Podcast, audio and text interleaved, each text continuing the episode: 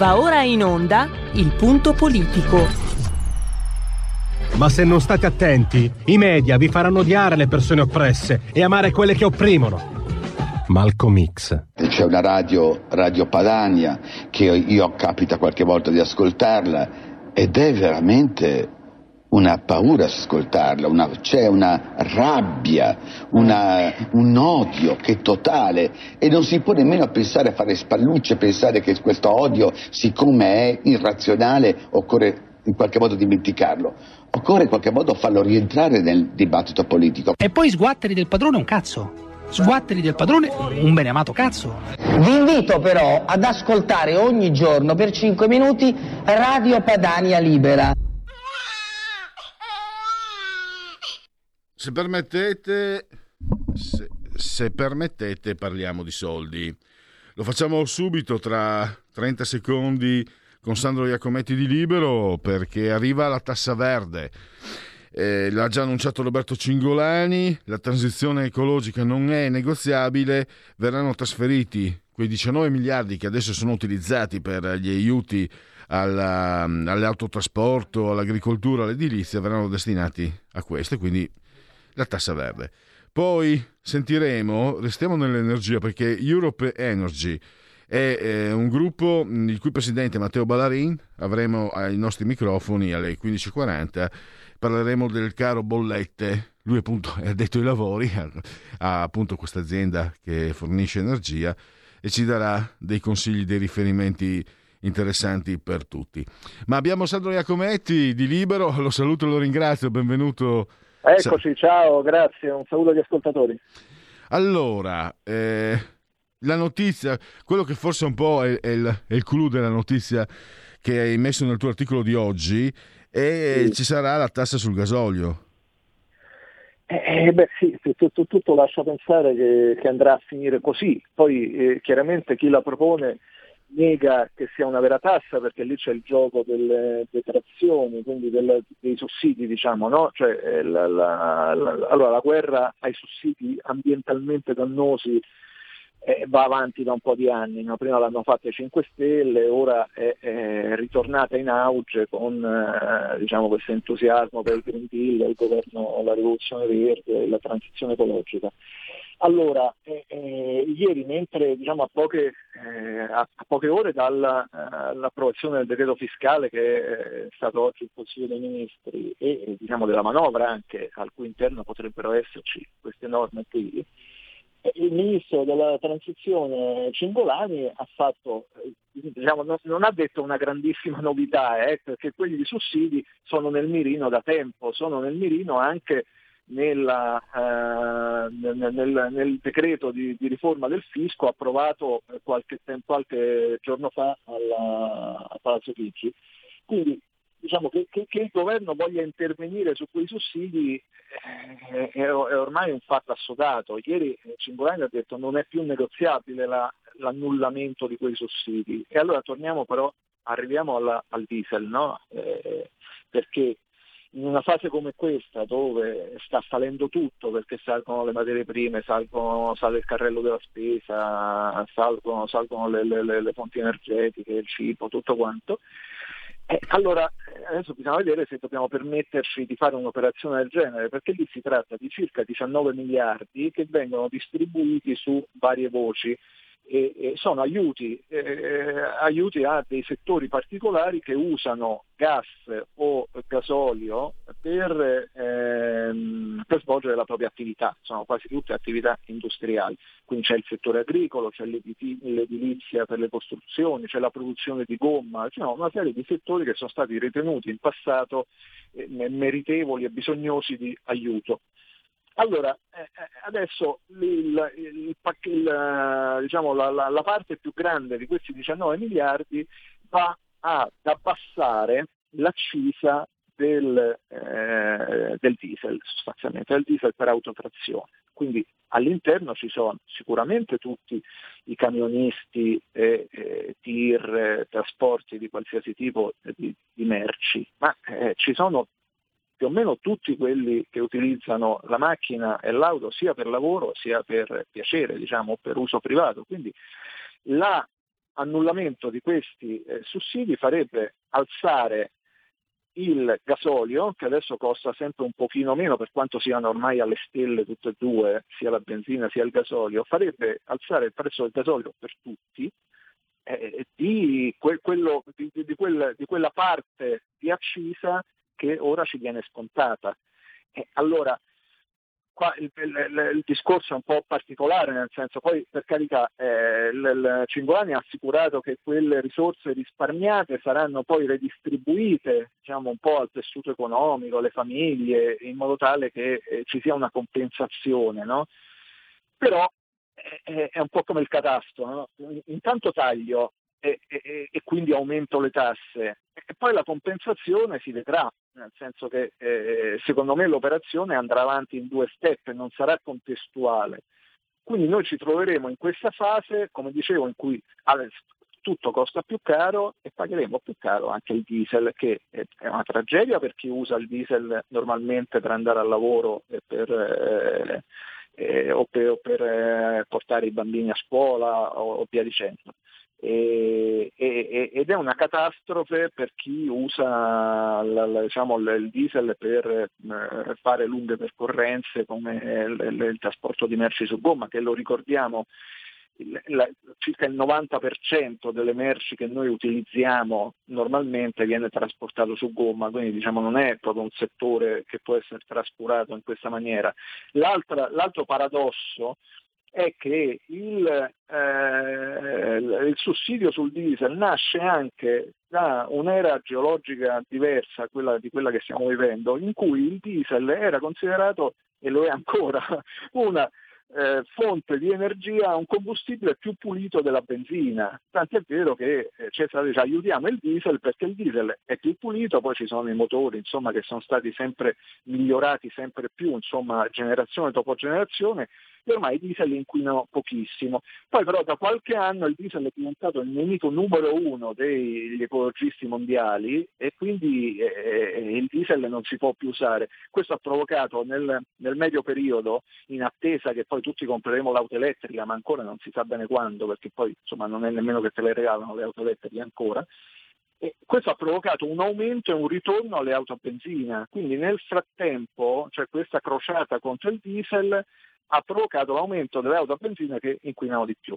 Quindi noi c'è, c'è paradosso dietro paradosso, però diciamo che la sostanza è che ci dobbiamo aspettare un altro bel palzello sul, sul diesel e, e, a me non, non, non sembra, io non ho, non ho, visto smentite, anzi ho visto invece da parte del, di, di alcuni esponenti della Lega una preoccupazione, anche perché Draghi aveva detto più volte, l'ultima volta forse l'ha detto eh, alla, alla, all'Assemblea di Confindustria, ma credo l'abbia detto anche nella presentazione della, della riforma fiscale, che eh, le tasse non saranno aumentate. Allora bisogna intenderci, se, cioè se il giochino è io non ti aumento la tassa ma ti tolgo tutte le agevolazioni, eh, eh, allora diciamo, è una presa per i fondelli. Se il giochino non è questo, speriamo che eh, ci, quella del, del, del, dei diesel sia solo un'ipotesi su cui adesso il governo farà marcia indietro e prenderà atto che forse non è, è una fase diciamo, adatta a fare questo tipo di operazione. Però ho molti, ho molti, dubbi che ci sia questa marcia indietro, quindi io ho paura che, che invece si andrà avanti e, e, non so che cosa potrà succedere, insomma, eh, perché siamo una fase un po' particolare. Adesso secondo me andiamo verso l'inverno e la, la, la, la crisi energetica si farà, si farà, sentire sempre di più. C'era quel passaggio anche che tu riporti 19 miliardi eh, che sono stati persi. Eh, sì, no, c'è un altro, no. un altro, passaggio forse importante a cui ti riferisci, è qua che eh, Cingolani ha fatto il conto di quanto 48, scusami. aumenti di bollette. 48 allora lui ha fatto il conto e dice l'aumento cumulato di bollette diciamo, durante tutto l'anno alla fine eh, è di 48 miliardi, cioè esattamente quanto una rata di PNRR. Quindi noi con eh, il, l'aumento delle bollette dovuto, che, che ne dicano eh, l'Europa, lo stesso Ministro e, e altri, eh, secondo me in gran parte alla, agli effetti della transizione ecologica, quindi noi con il PNRR finanziamo la transizione ecologica, poi la transizione ecologica ci fa bruciare 48 miliardi, quindi alla fine andiamo, non lo so, andiamo in pari, cioè, eh, ci annulla il PNRR che avrebbe dovuto, però il problema è che non annulla solo i soldi della transizione ecologica, ma annulla pure i soldi per le scuole, per l'edilizia, per le ferrovie, cioè è, è impressionante questo, questo, calcolo che devo dire nessuno poi ha, ha, ripreso secondo me oggi in maniera adeguata, perché pensare che noi abbiamo buttato via un anno di PNRR per gli aumenti in bolletta è, una cosa agghiacciante, cioè, non, non, saprei come definirla, insomma, è un, una roba devastante, cioè, è come se non avessimo fatto il PNRR quest'anno perché intanto l'abbiamo, abbiamo dovuto spendere così tanti soldi, il problema è che non l'ha spesi tutto il governo, una parte l'ha spesi il governo, ma la maggior parte stanno a carico dei, degli utenti, di chi utilizza l'energia e anche delle famiglie, insomma, quindi Boh, eh, io ho la sensazione insomma, che sul fisco servirà un pochino di attenzione in più eh, da parte dei, dei, partiti di maggioranza, soprattutto da parte di quei partiti di maggioranza come eh, diciamo, il centrodestra continuano a sostenere che non, non, ci deve essere un centesimo di tasse in più e anzi le tasse si dovrebbero tagliare. Allora qua già anche la bolletta è una tassa che aumenta, insomma, quindi eh, eh, bisogna un po' mettersi d'accordo, nel senso che eh, purtroppo se iniziano ad aumentare tutti i costi e se la transizione energetica fa aumentare pure il costo del, del panino, e allora eh, costa tutto di più, sono, è come se fossero tasse sulle, sulle famiglie, sulle imprese, insomma. Quindi è, cioè, è, un tema che andrà affrontato con un po' più di serietà quando adesso finirà diciamo, questo polverone del, del, Green Pass, speriamo sia perché magari non sarà più necessario, sia perché insomma, non eh, questa, finiranno queste polemiche e magari è ora che ci iniziamo a preoccupare pure un po' di, di, di cose che poi rimarranno lì per il futuro, perché appunto il Green Pass prima o poi è una cosa transitoria, ma eh, le tasse o, o, i balzelli o la, la, la, l'eliminazione dei sussidi poi sono definitive, quindi non è che tra qualche mese ritornano, insomma, no? quindi eh, sono, sono, problemi molto importanti che meriterebbero insomma,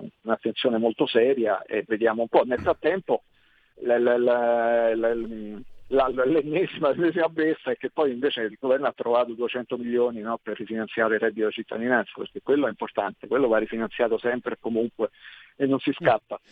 Però poi per il resto i soldi non si trovano mai invece.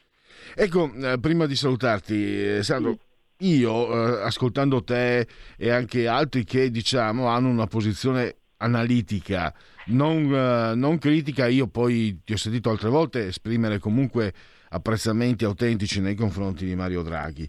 Io ho questa impressione. Mario Draghi ha dei grossissimi meriti, ma ho l'impressione che non siano quelli che ci dicono giornali e televisioni che puntano tutte nella stessa direzione. Cioè, se non ci fosse, se ci fosse qualcun altro al posto di Mario Draghi avremmo lo spread, l'Europa, avremmo il casino, scusa la parola.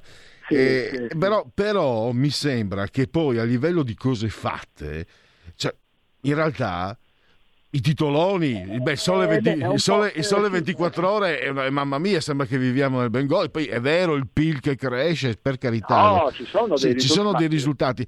Però ho l'impressione che. Sono l'economia che sta facendo quei risultati, sono le imprese, sì, non è che esatto. quello. Eh, ho l'impressione che sì, il merito lo, lo ribadisco, ci fosse un altro sarebbe stato. Ma nella sostanza neanche lui non ha il magic touch perché per esempio pensavo anche che per me, che secondo me è, è, molto più importante del Green Pass, la giustizia. La riforma certo, Cartabia ha certo. provato a approfondire con gli addetti ai lavori ed è, mm, diciamo, molto all'acqua di rose. Non, non c'è caldo, eh, eh. Lo so, lo so. Eh, ma mi sembra eh. che questo riguardi un po' tutto, forse mm, magari un po', un po', di severità e secondo me anche un po' discutibile sul Green Pass, nel senso che il Green Pass, un conto è la vaccinazione, un conto è il Green Pass, cioè, mette in gioco, sai, aver bisogno di una carta per andare al lavoro mi crea dei, dei dubbi sulla Beh, questione. Certo, ma certo, ma certo, sono, sono, tutta una serie di cose problematiche, ma non, non, questo non c'è dubbio.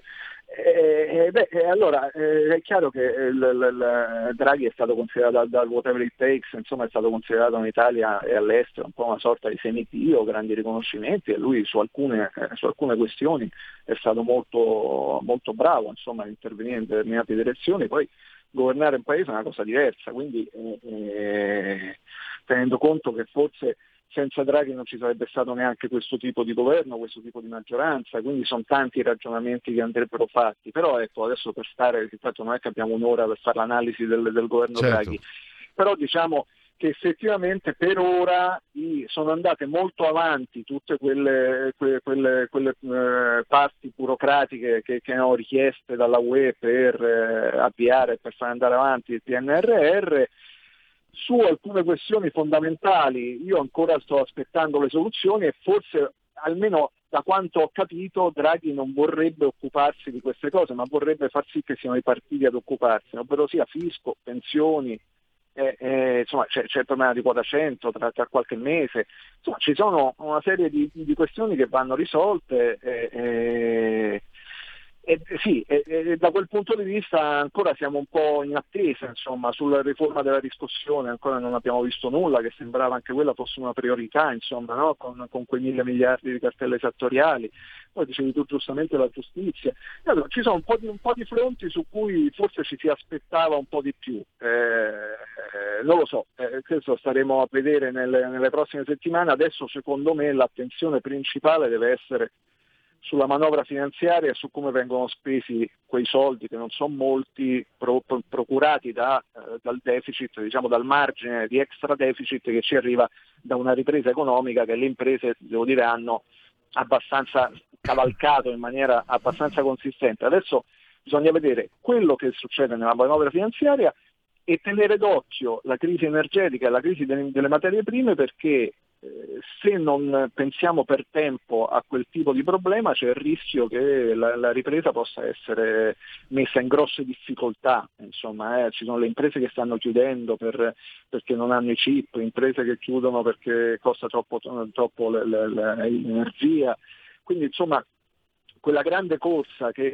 sembrava che noi fossimo un paese del mondo diciamo, che, aveva, che era rimbalzata in maniera più veloce, rischiamo di giocarcela per, questa, per questo discorso dell'energia su cui eh, ho la sensazione, c'è, c'è, molta timidezza insomma, da parte del governo no? ad affrontare di petto questa, questa situazione. E con queste considerazioni finali concludiamo allora questo collegamento. Ringrazio ancora Sandro Iacometti, vi, vi ricordo il suo, il suo, articolo sul Libero di oggi. Grazie e risentirci a presto. Grazie, a presto. Stai ascoltando RPL. La tua voce libera, senza filtri né censura. La tua radio.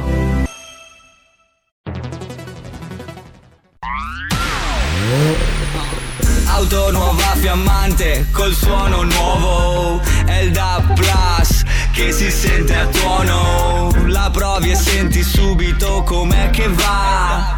Da Plus la tua radio migliorerà. Digital Radio, il suono perfetto. Dub Plus. Anche RPL, la tua radio, è in Digital Radio.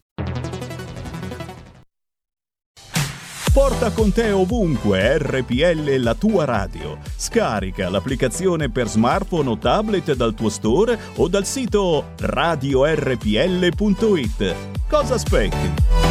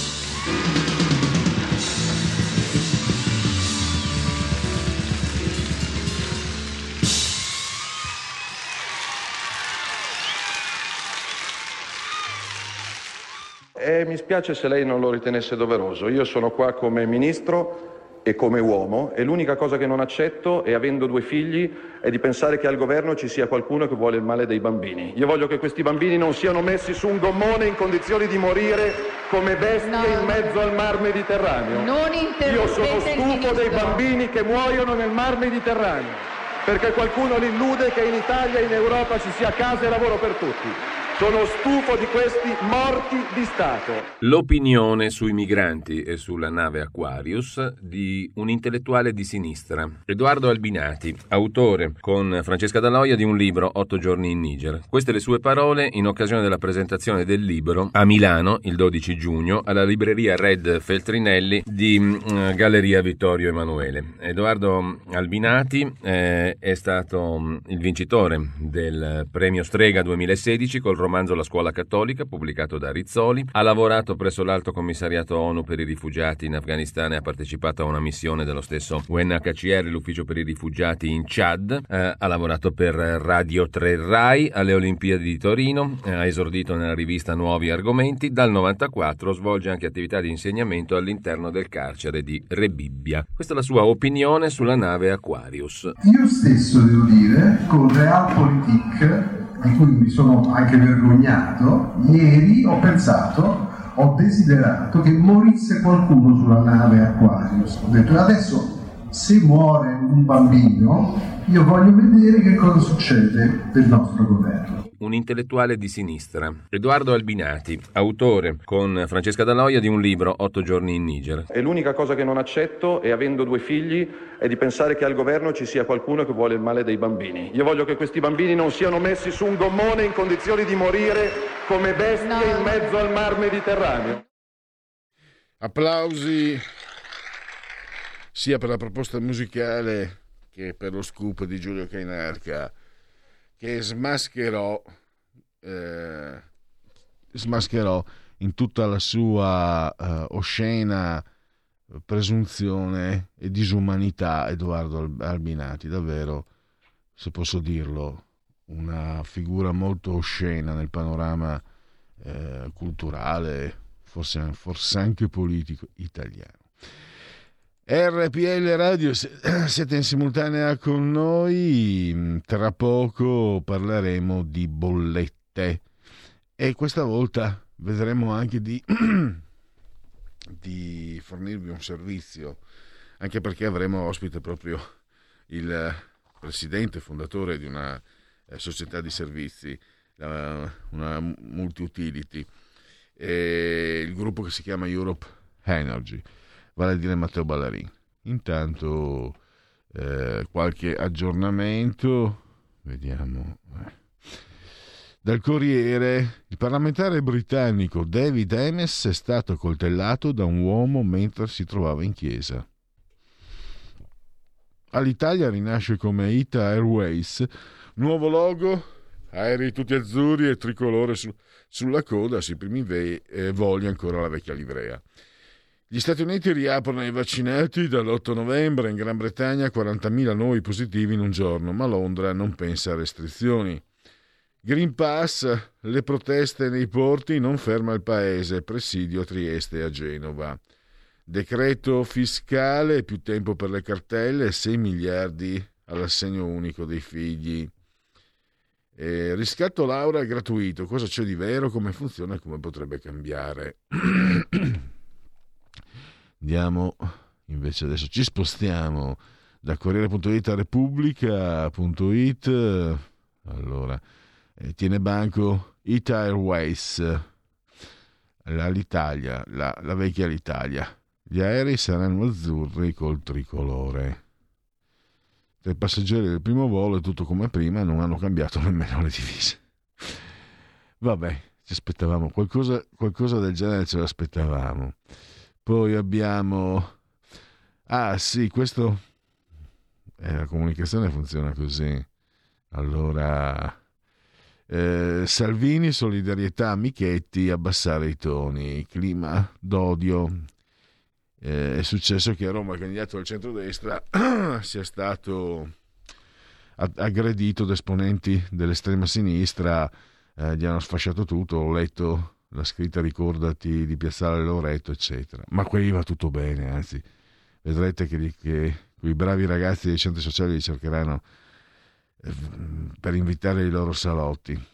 Solidarietà a Enrico Michetti, candidato sindaco di Roma, il cui comitato elettorale è stato preso di mira da estremisti di sinistra che addirittura richiamano le Brigate Rosse. Il clima di odio e di delegittimazione contro le donne e gli uomini di centrodestra sta purtroppo dando i propri frutti avvelenati. Rinnovo l'appello affinché tutti i partiti possano contribuire ad abbassare il livello dice, dello scontro, dice sempre Salvini.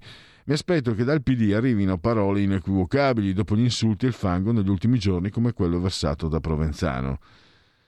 Eh, quindi poi parla eh, sempre sullo stesso caso abbiamo le dichiarazioni di Laura Corrotti che è consigliere regionale del Lazio per la Lega Imbrattare vandalizzato nella notte il comitato di Michetti con scritte che ricordano quelle delle Brigate Rosse con minacce intollerabili. Ci troviamo davanti a una vicenda che preannuncia quale sarà il clima nella capitale con Gualtieri. Non possiamo permetterci di tornare indietro anni luce. E poi Salvini, mal che vada ai ballottaggi la Lega conferma 70 sindaci in più rispetto a 15 giorni fa. E ancora.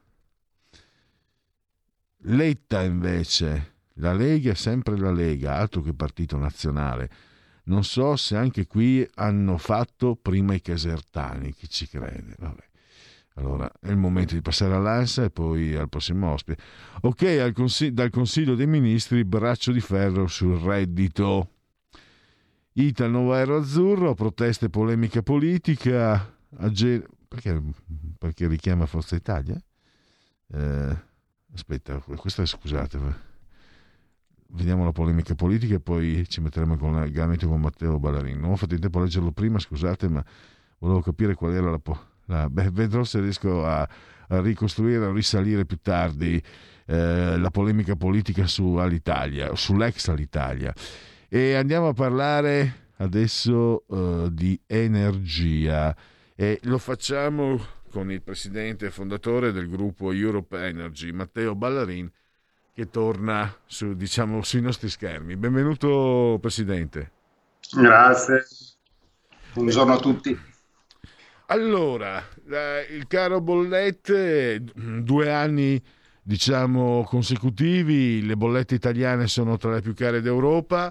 E... Cosa... Ecco, partiamo da qui. Eh, suggerimenti per gli utenti. In questo momento è dura. No, al di là delle battute, diciamo che l'unico vero suggerimento per risparmiare è quello di eh, cercare di usare meno energia possibile, soprattutto in momenti come questi in cui i prezzi sono molto alti. E la fantomatica signora Maria veramente deve cercare di mettere tutta l'attenzione possibile anche nei piccoli gesti, consumare meno acqua calda possibile, eh, non tanto per l'acqua, ma naturalmente per il gas per scaldarla, spegnere le luci, aprire meno volte possibile il frigo, sono tutti quelli piccoli accorgimenti che però alla fine del mese muovono qualche piccolo euro. Poi dall'altra parte c'è un suggerimento, ma che sinceramente no, non mi va nemmeno di dare una certezza che si può risparmiare, ma per come sono fatto io a me piace scegliere ed essere origine dei miei mali. E quindi dico viva il mercato libero, nel senso che sul mercato libero puoi scegliere come vuoi le formule dei tuoi prezzi. Io ho clienti che hanno prezzi fissi fissati qualche mese fa che non hanno visto i rincari di, di questo momento e che quindi se la passano bene, diciamo. Eh, mentre se si è ancora sul cosiddetto mercato vincolato, ti becchi gli aumenti delle tariffe, non ci puoi fare niente, non ci puoi dire niente, non hai nessun potere decisionale. Quindi da questo punto di vista dico viva il mercato libero che almeno puoi scegliere il tuo mare. Ecco, eh, come muoversi per individuare il mercato libero? Ogni tanto arriva ballerina, si sente, no? Perché ci sono queste...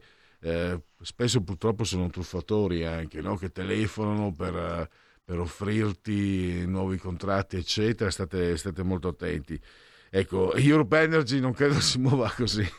No, decisamente no, guardi, anzi, proprio abbiamo... Ecco, mi perdoni, Avevamo questo... qualche attività su call center, l'abbiamo proprio fermata perché non, non ci piace come modalità. Io quindi, guardi, mi perdoni, da, Matteo, Matteo, Matteo, scusi, scusi. Quindi partiamo da qui. Già questo è, credo di capire, mi medesimo, sono un utente. Già questo è un modo per individuare una società seria perché magari quelli che ti contattano per telefono non sono tutti truffatori, però francamente firmare una bolletta al telefono è, è già lì una cosa che non funziona. Quindi già lì, eh, a me utente, se voglio cercare una, diciamo, nel mercato libero, la Europe Energy che, non, che si, presenta in un certo modo mi dà già garanzie. Non voglio fare pubblicità, magari anche i suoi concorrenti sono seri. Quindi, Ma sì, quelli, assolutamente. Io dico che è, è, già un modo per cominciare bene. Beh, scusi, l'ho interrotto. Sì, prego. personalmente insomma diffiderei di firmare un contratto al telefono, ecco, mettiamola così. Poi un'altra cosa che suggerimento sinceramente che mi va di dare eh, cercate di capire sempre chi è l'azienda, perché negli ultimi anni sono nati mille operatori.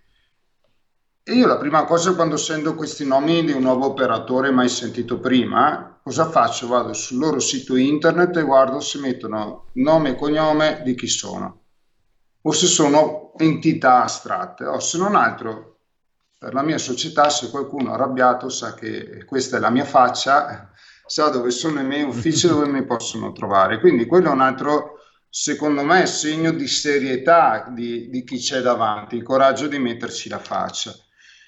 E infine, purtroppo, quello, l'ultimo elemento, che è quello che è trasversale a qualunque mercato, è di leggere le paroline in piccolo sui contratti, non dare mai nulla per scontato.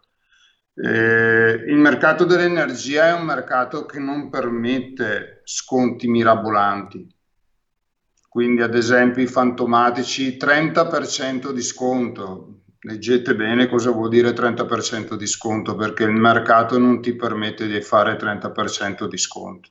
A meno che tu non voglia riperderci tanti soldi, per carità, se qualche operatore un po' pasto vuole fare questo, eh, che lo faccia, però di fatto i numeri di questo mercato non ti permettono di fare sconti del 30%. Quindi diffidare un po' di sconti mirabolanti, guardare se l'azienda ha coraggio di metterci la faccia. E poi, come sempre, essere vigili, cioè non, l'energia eh, deve essere sempre più considerata come il cellulare. Eh, penso che abbiamo 40 milioni di esperti in Italia di tariffe di cellulari. Eh, sull'energia bisogna un po' abituarsi che se si vuole anche quello è da seguire un po' nello stesso modo. C'è il mese che magari conviene di più un operatore, dopo quattro mesi cambiare operatore Personalmente questo non è quello che mi piace e che suggerisco ai miei clienti, anche perché alla fine non è che vai a risparmiare tanto. Noi per dire abbiamo, cerchiamo di fare della semplificazione il nostro mantra. Quindi non ti cambiamo la vita alla fine dell'anno per quello che ti facciamo risparmiare, ti facciamo risparmiare, ma non ti tagliamo la bolletta della metà, è impossibile però sai cosa c'è? Cerchiamo di far sì che tu non abbia rogne, quindi di anticipare eventuali problemi, di renderti la vita facile, che tanto di cose da fare ne hai già tante durante il giorno. Ecco, perché una ditta come la sua, Ballerina, fornisce anche, insomma, non solo l'energia to cure, ma anche assistenza, servizi, consigli, ho letto. Ah, noi facciamo energia, gas, abbiamo le nostre connessioni internet, le nostre eh, SIM cellulari, fonia fissa, Stiamo per partire con servizi di telemedicina, di assicurazioni sulla casa, quindi cerchiamo di abbracciare il cliente, di essere, come dire, una... Vogliamo cercare proprio di, di, fa... di essere uno strumento per, per, il cliente tra lui e i suoi bisogni quotidiani eh, e di semplificargli al massimo questo tipo di rapporto. Quindi avere tutte le bollette di casa in un unico sito web, un unico user ID e password, una sola app per vedere tutto e quindi non cinque diverse app, una delle, eh, chi ti dà internet, una di chi ti dà il mobile, una il gas, un'unica energia, no, un'unica app che dia tutto quanto.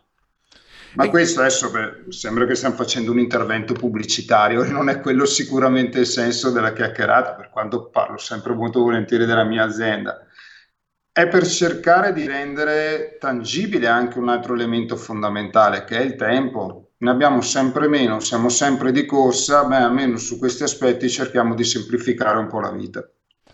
Ecco, mi sembra che diciamo la, la, la sottotraccia no? anche di questa trasmissione è eh, imparare a non subire la bolletta ma a reagire con, eh, con, le opportune contromisure. Ecco qui c'è un passaggio, ho letto qualche tempo fa un suo articolo perso su sussidiario.net, imparare a leggere la bolletta. Ecco una cosa che, beh, parte che si occupa la, la, mia compagna, io non saprei proprio da che parte cominciare. Cosa possiamo dire agli ascoltatori? Magari quelli che, che magari sono sicuri di saperla già leggere e che però, che però magari non hanno pensato ad alcuni aspetti.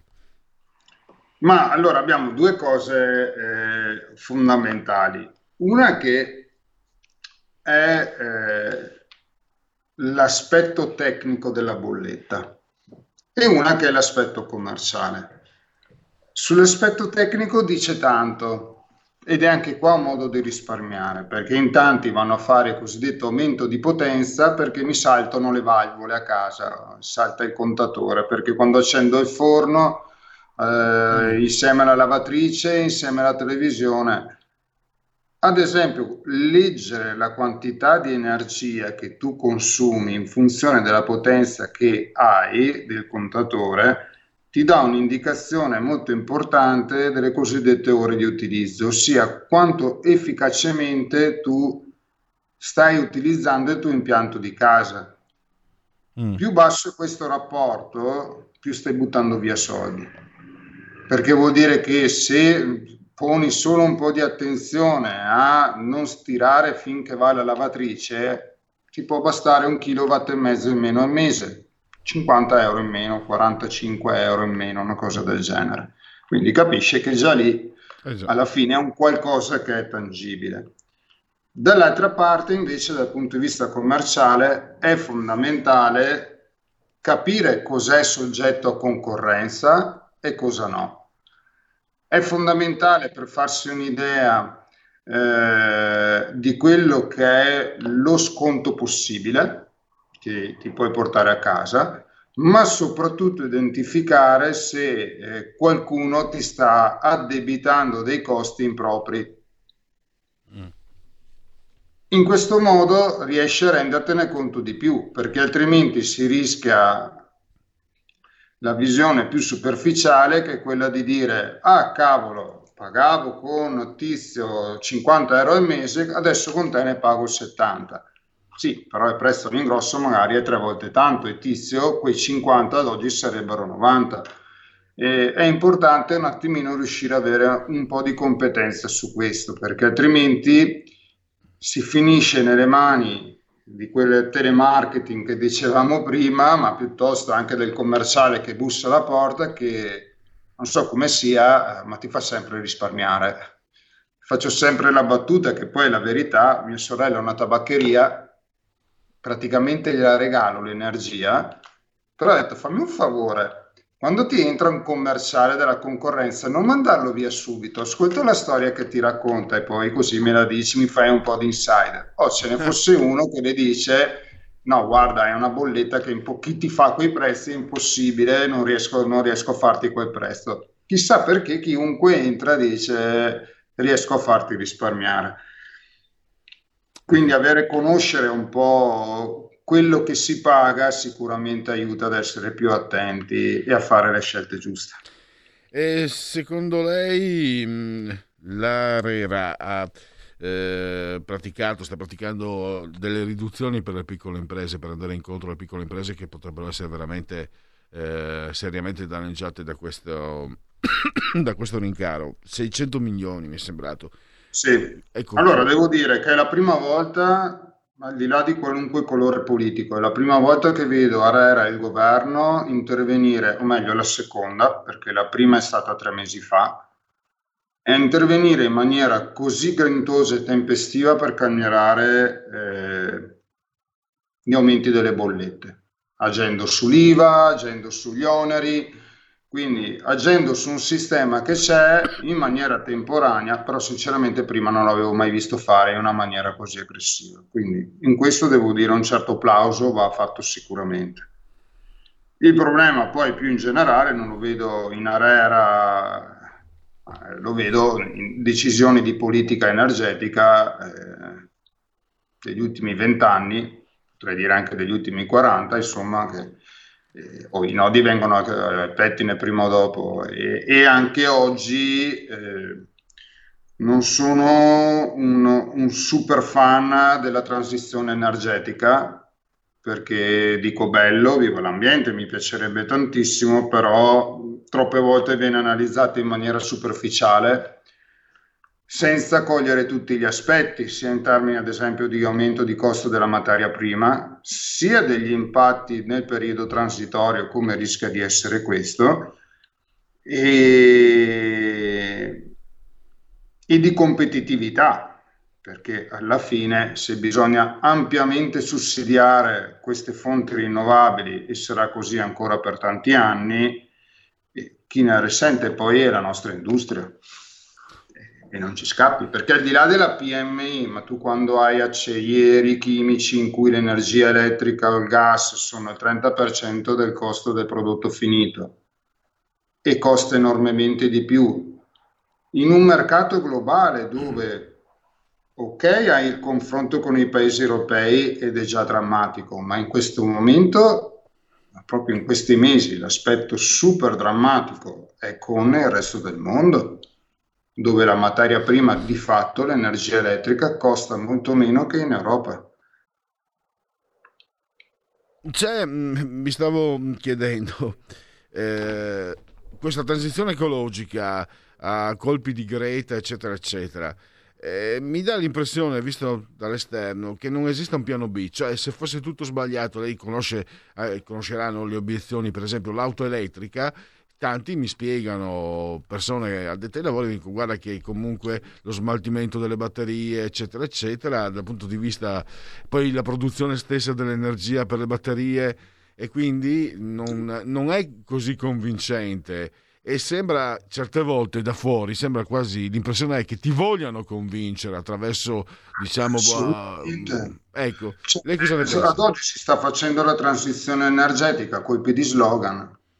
L'auto elettrica è fantastica in centro a Milano perché sposti eh, le polveri sottili fuori dal centro di Milano. Le sposti dove? Dove c'è un impianto di produzione che produce l'energia per ricaricare le, la, le, le auto elettriche il problema dell'Italia però è che tu non riesci a fare 10 km senza trovare un paese. Allora, se già in Francia, voglio dire, dove tra una città e l'altra ci sono più di 100 km, metti una centrale elettrica in mezzo alle due città.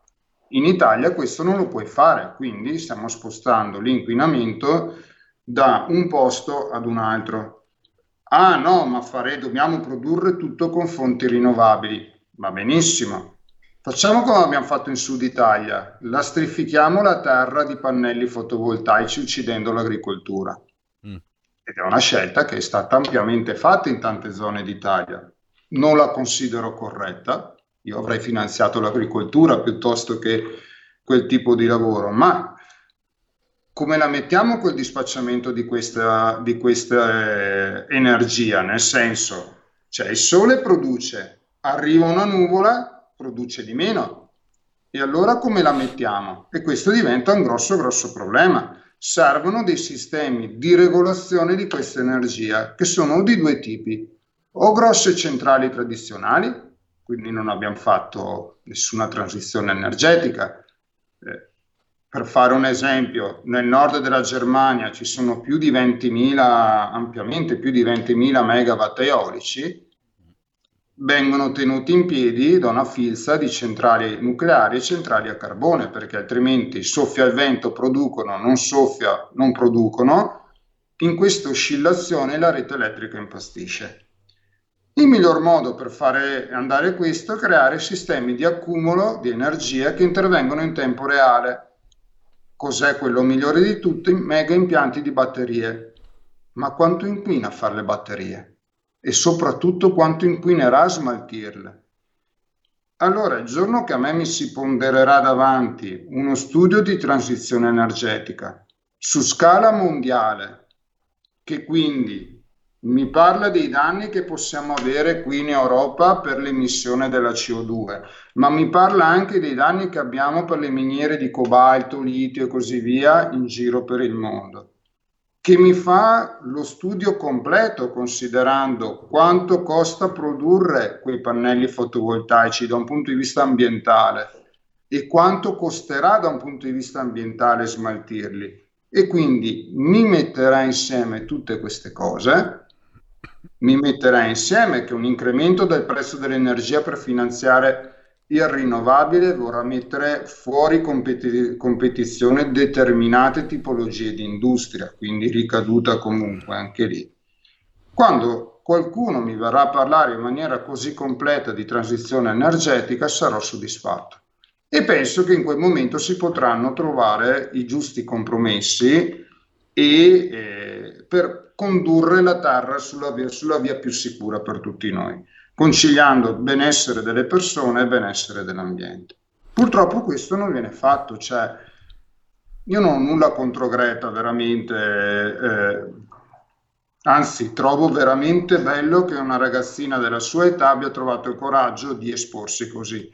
Ce l'ho enormemente con chi gli dà questo potere, perché è fatto a base di slogan, stai facendo ambientalismo a base di slogan. Lo considero una troppo, troppo, troppo un argomento serio per farlo a base di slogan. Quindi la transizione energetica merita e deve essere fatta in ambito scientifico e ponderato senza dover prendere le decisioni in tre mesi perché arrivano degli incentivi. È sbagliato dare degli incentivi che li devi consumare in un anno. La transizione energetica la fai in 40 anni, non in un anno.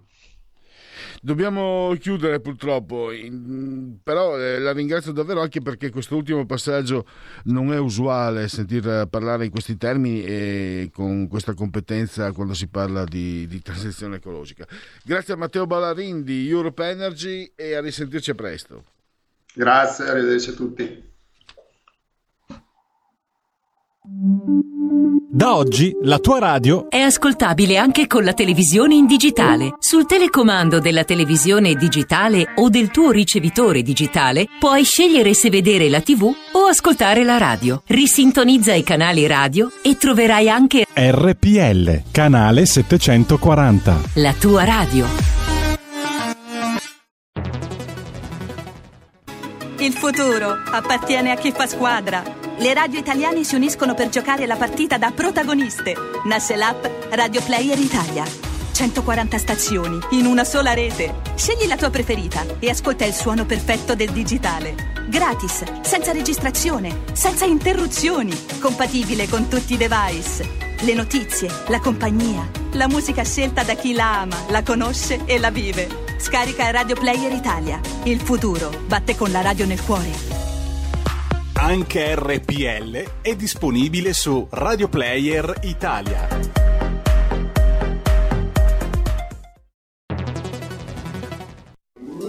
Stai ascoltando RPL. la tua voce libera, senza filtri né censura. La tua radio.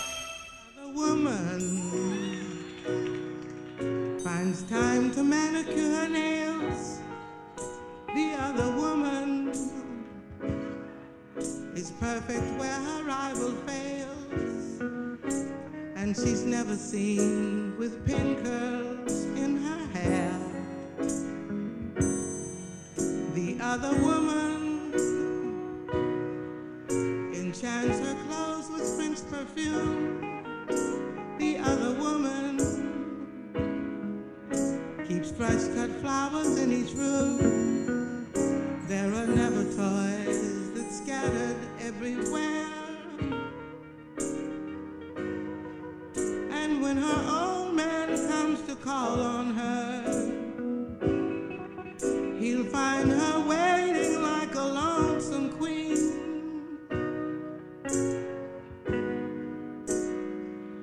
Cause when she's by his side, it's such a change from old routine. But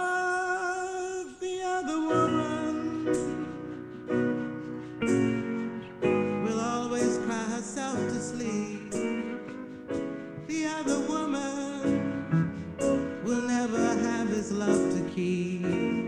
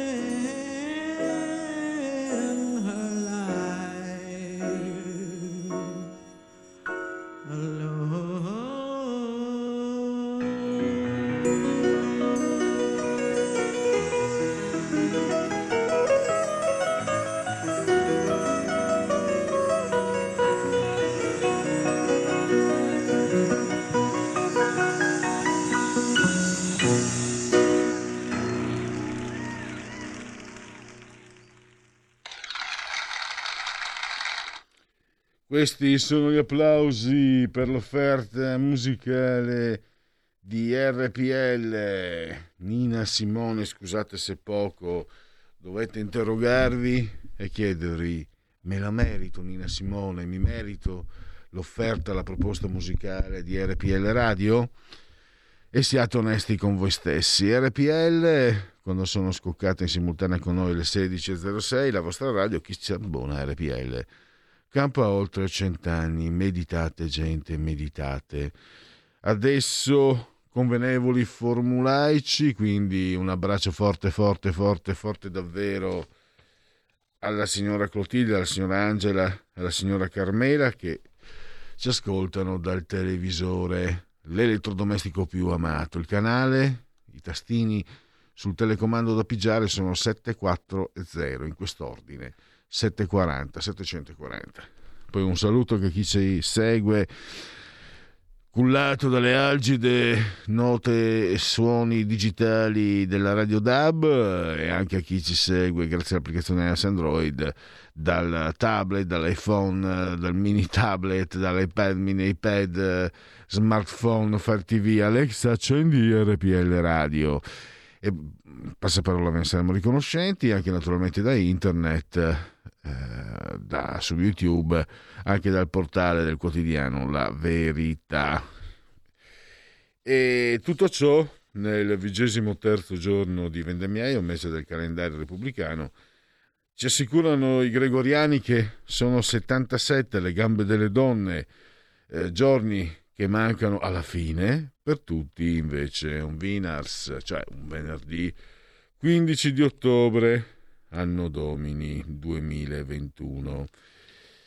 Il qui presente Giulio Cesare Carnelli, assiso saldamente sulla tolla di comando in regia tecnica, giace insieme a me a 118 metri sopra il livello del mare. Entrambi respiriamo un'atmosfera nella quale la temperatura è di 24 gradi centigradi sopra lo zero questa è quella interna, quella esterna 17.3 gradi, 54% l'umidità, la pressione si è attestata a 1015.7 millibar. Ah, convenevoli formulaici sauditi, adesso eh, partiremo con le rubriche di cui vi siamo debitori, il dite la vostra, poi i genetriaci, il cui Parlamento, sentiremo Manfredi Potenti e anche Segui la Lega. Vi ricordo che alle 17.05 parola di scrittore sentiremo Ludovico Paganelli che eh, ha eh, pubblicato il, eh, il, romanzo giallo L'inferno nel cuore, eh, che segue una sua precedente opera che era stata pubblicata da Mondadori, eh, un lavoro che aveva avuto molto successo, Il seme della violenza. Mondadori appunto, la protagonista è Margot Blanchard, ne parleremo proprio con Ludovico Paganelli. Adesso ho visto che ci sono, vi siete scatenati sui, sui, sui, sui, sui Whatsapp, allora... 15 eh, ottobre 1872 Giuseppe Perrucchetti fonda eh, il corpo degli alpini. E questo non rientra, però mi dispiace per questo ascoltatore, non rientra nei miei genetriaci. Io ho messo. Eh, oh sì, aspetta, aspetta che non controllato. Fammi vedere. Sì, sì, l'avevo messo, l'avevo messo, l'avevo messo. No, mi ero sbagliato di data, l'avevo messo. 1809 Italia, Giuseppe Perrucchetti fonda il corpo degli alpini. Quindi, eh, comunque, grazie per la segnalazione perché magari ogni tanto sfugge qualcosa. Scusate, ma che serve aver comprato il marchio all'Italia per 90 milioni se poi tutti gli aerei sono da ridipingere? Mi pare che Ita non si stia comportando né più né meno come la vecchia Alitalia, dove si spendevano i soldi a dismisura. Tanto c'era Pantalone che pagava. Andrea da Torino. Beh, mi ricordo i vantaggi.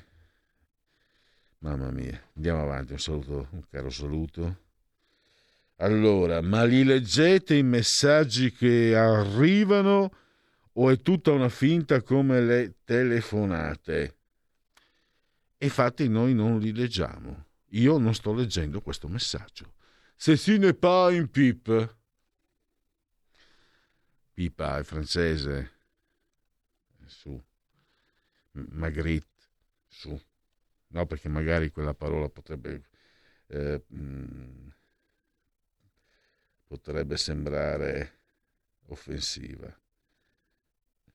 Però un messaggio così cretino è difficile immaginarselo. Complimenti, ci vuole, ci vuole talento anche essere cretini. Pierluigi, ma infatti è notorio che gli ascoltatori che ti fanno infuriare sono tutti finti. Sì, esatto. Eppure insegna a Schopenhauer, non devi preoccuparti di ciò sul quale non puoi intervenire. Ma a Schopenhauer, a Schopenhauer, comunque anche lui alla fine era un infelice, anzi un maniconico. Piccoli accorgimenti che fanno capire che siamo messi molto male.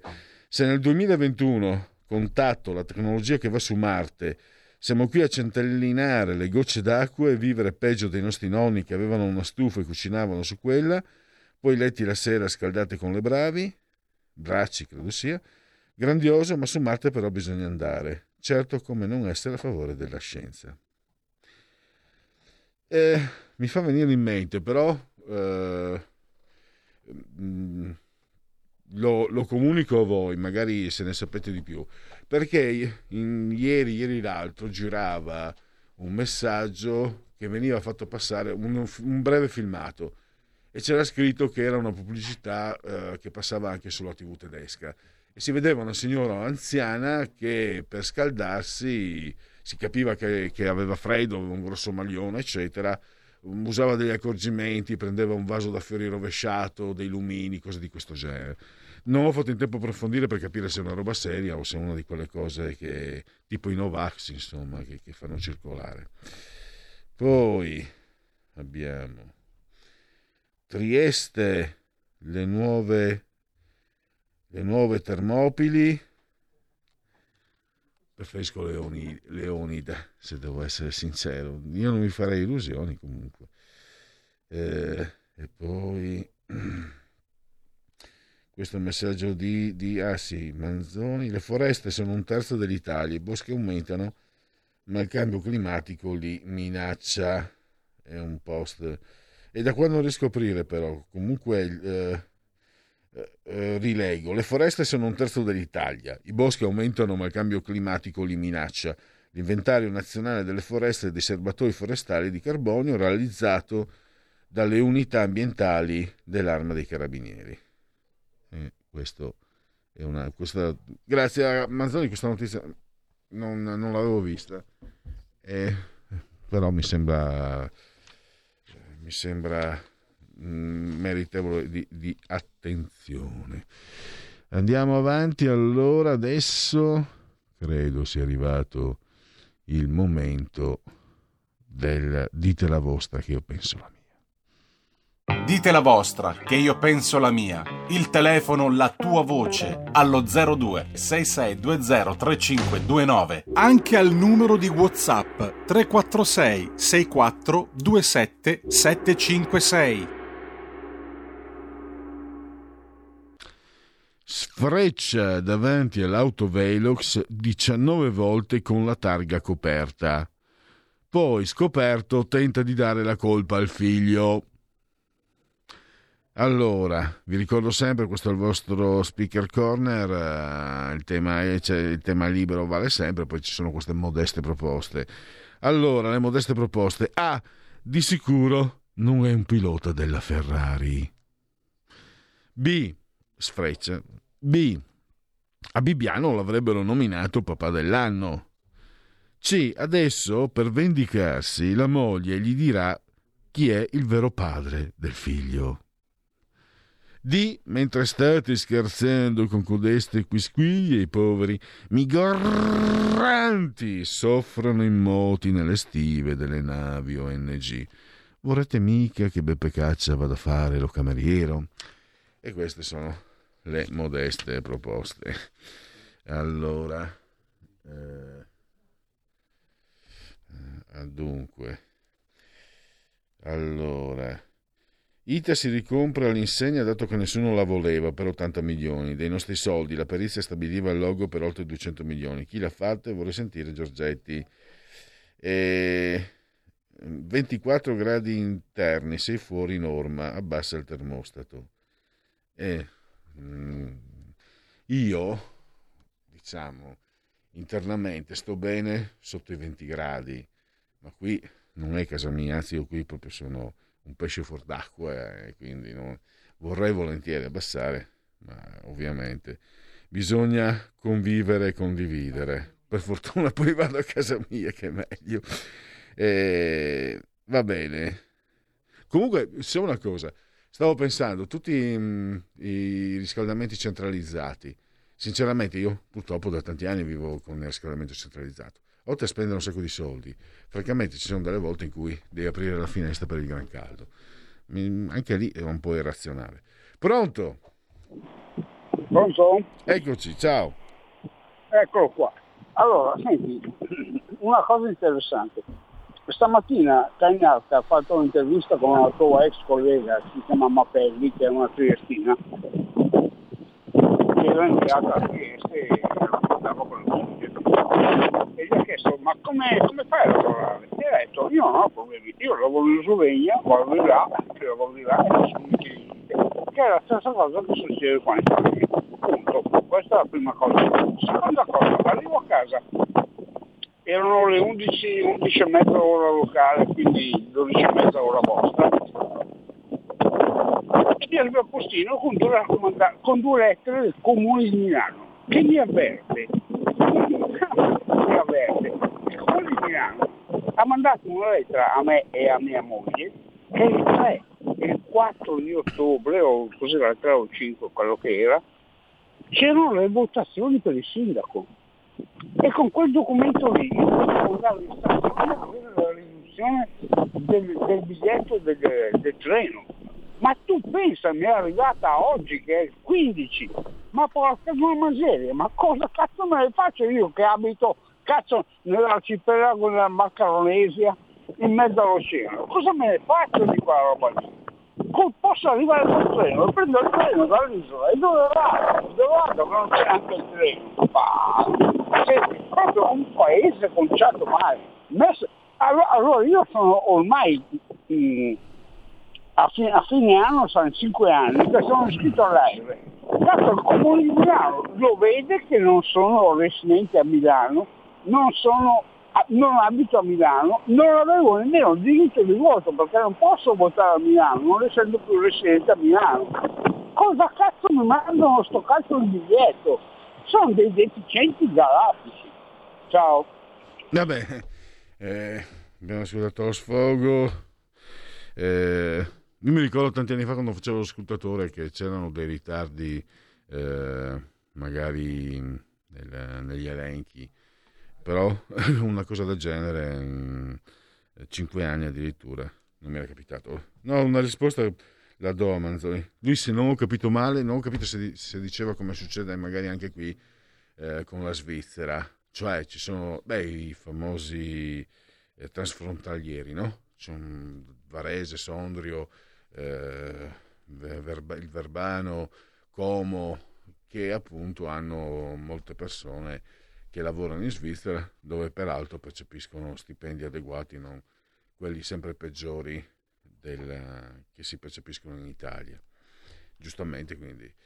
Però se lui alludeva a quello, eh, e, vo, vorrei tornare sulla Slovenia, perché la Svizzera è sempre stata percepita da quando sono bambino come uno Stato, una nazione progredita sotto tutti i punti di vista per me invece che una certa età sentire che per uh, star meglio si va in Slovenia, che, tra l'altro io, mm, cioè, gli sloveni sono, sono persone, uh, sì, sono andato tante volte, sono persone, eh, beh adesso parecchio tempo, ma succedeva fino agli anni 80, diverse volte, sono, è un popolo fantastico, poi il portiere anche se io ho la mascherina del Venezia perché ho un po' sospeso il tifo, il portiere, il capitano della mia Inter uno sloveno, Andanovic, no? Ma era la situazione nel contesto, io ero abituato a vedere la Slovenia ai tempi di Tito, la tele Capodistria, e poi vederla quindi, vederla come un paese molto, spero che nessuno si offenda, sto parlando di 40 anni fa, 30 anni fa, molto arretrato, molto povero, ed effettivamente invece sono molti anni che grazie alla loro eh, laboriosità, alla loro intrapresa, alla loro intraprendenza, il popolo sloveno sta rendendo la Slovenia un'altra piccola Svizzera, anzi la Svizzera mi sembra abbia 6-7 milioni, la Slovenia 1 credo, 1-2, adesso con i numeri ballo un po'. Eh, però diciamo che, che mh, mi destabilizza l'idea, perché quello che diceva riferito a Barbara Mappelli Manzoni, è un fenomeno che, che, ormai so esistere da diversi anni, addirittura moltissimi di Trieste, molti, ci sono tante, io ho letto anche articoli che riportavano e riepilogavano, tante persone, eh, soprattutto nella zona isontina, Trieste, vanno, si costruiscono la casa in Slovenia perché c'è meno burocrazia, perché ci sono costi più, più bassi e più convenienti. E questo però dispiace io sono contento per la Slovenia, dispiace perché vuol dire effettivamente che l'impressione di aver perso moltissimo terreno negli ultimi vent'anni eh, stando in Italia c'è tutta. Pronto? Pronto? Luigi, ciao, sono Mario da Rieti. Ciao. Eh, eh, eh, guarda, meglio dell'Italia oggi come oggi è pure il Kazakistan, quindi non, non andrei ad Almata, in, in, mezzo alle steppe proprio mongole, dei discendenti di Gengis Khan ecco, proprio sarei in una iurta mongolica. Allora, eh, quello che io volevo dire è, volevo affrontare con te un, un, un problema serio. E ti tengo al tuo, al tuo, parere e un po' a quello anche della radio, non so Allora, in Italia, premetto una cosa, eh, io sono stato molto in contatto con la comunità ebraica romana, è gente fantastica, di grande semplicità, grandi lavoratori, mio cognato, quindi sono imparentato, è di religione ebraica, sposato mia sorella, va bene? Ma a volte loro danno degli argomenti, un popolo di grande cultura, tra l'altro il pensiero occidentale deve molto al pensiero ebraico, eh, danno argomenti agli antisemiti, gente spregevole, con certi loro atteggiamenti.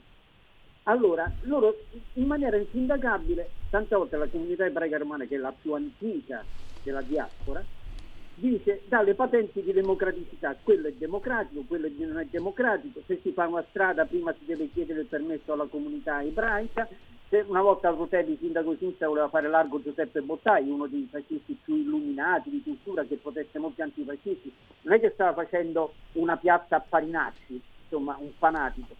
Allora, allora per qualsiasi cosa bisogna sentire il parere della comunità ebraica a Roma, ma le si pare possibile va bene, che una comunità di 20-30 mila persone si debba imporre su quello che deve fare una città di 3 milioni e mezzo di abitanti.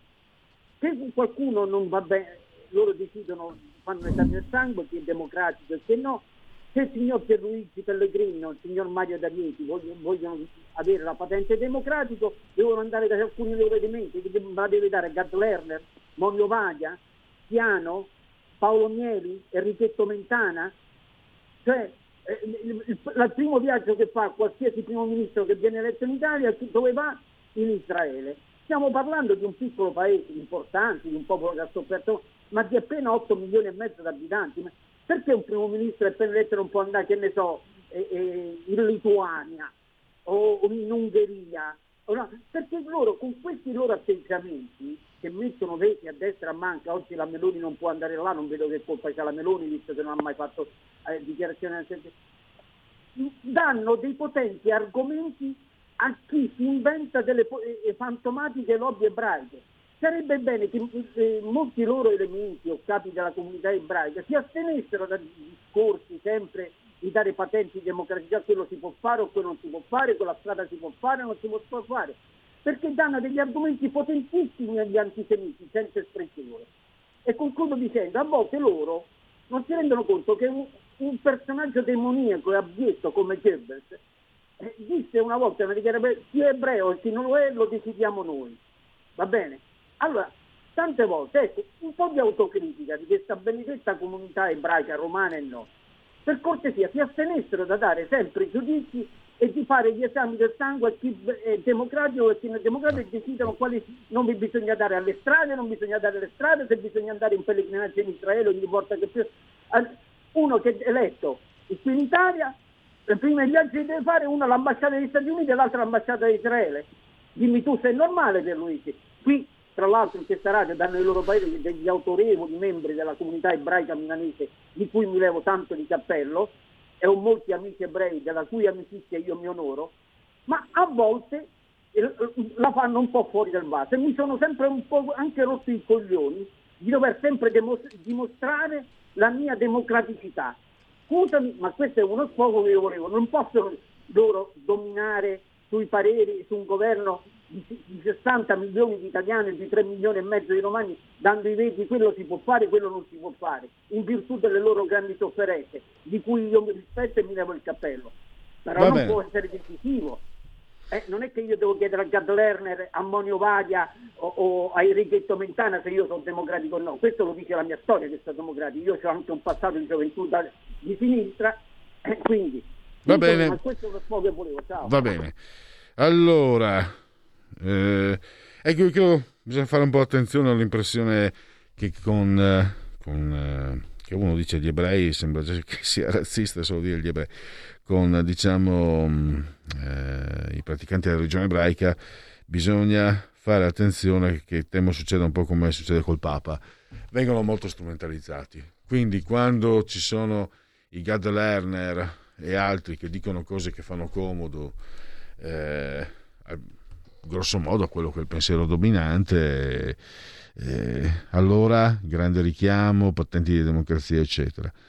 E quando invece ci sono, ci sono esponenti autorevolissimi di spicco, di primo piano del mondo ebraico milanese, che si sono espressi in termini eh, morigerati, moderati, però critici nei confronti, per esempio, l'ho sentito io qui a RPL, no? Della- di un'immigrazione e eh, senza se e senza ma, e addirittura con toni allarmati per l'espansione di un pensiero islamico sempre più antisemita. E quelli non te li riprende nessuno, però. Avete mai sentito? Eh, Repubblica, Corriere, TG1, TG5, eccetera, riprendere dichiarazioni di esponenti della religione ebraica preoccupati? Io li ho letti, ma non su queste testate. Io ho letto anche, magari, purtroppo adesso il nome, responsabile, responsabile della comunità, credo di Roma, anni fa, molto critico con la Lega e con la politica della Lega sull'immigrazione. eh, questo. Però esprime altresì profondissima, profonda preoccupazione per questa altro che l'orda nera fascista di cui si stanno, stanno cianciando così tanto in, questi, in questo periodo. Perché, perché onestamente, onestamente, questa magari potrei risparmiarmela, non è una battuta, ma è un po' una, un po' una cosa un po' grossolana. Io, se fossi ebreo, sinceramente mi preoccuperei quando vedo tanta aggressività da parte di un certo mondo islamico. E quindi è compassivo. Ma questo non viene ripreso, quindi eh, io cioè, cerco semplicemente di, di dare una- una- un'altra lettura a quello che ha detto Mario. Cioè, la mia impressione è proprio quella. Quando il Papa si pronuncia contro l'aborto, non se lo fila nessuno. Quando il Papa dice bisogna prendere, bisogna accettare, eh, eccolo qua il Papa contro Salvini. E ho l'impressione, appunto, l'ho già detto tre volte, basta, che con il popolo ebraico si faccia la stessa cosa. La sette è vomitevole, un appello a chi non è andato a votare, mandiamo a casa il centro-sinistra, sono lì da a difendere solo eh, i loro interessi e privilegi, scrive Paola. E l'altra volta avevo detto, era stato un colpo di genio di un ascoltatore che ha detto andate a votare, anche se così gli, gli togliete quella, quell'espressione odiosa che hanno sul viso tanti, adesso non so, lui aveva citato che Formigli, soprattutto quella pletora di conduttori di sinistra. E però no, e anch'io ho detto è un ottimo incentivo e spero che a Torino, che a Trieste, che a Varese, che a Roma eh, funzioni. E... Mandiamo a vivere in Slovenia i, pu- i portuali triestini, almeno ci leviamo una bella quota di pelandroni scansa fatiche da questo paese. Questa è fantastica. Pausa. Porta con te ovunque RPL la tua radio. Scarica l'applicazione per smartphone o tablet dal tuo store o dal sito radiorpl.it. Cosa aspetti?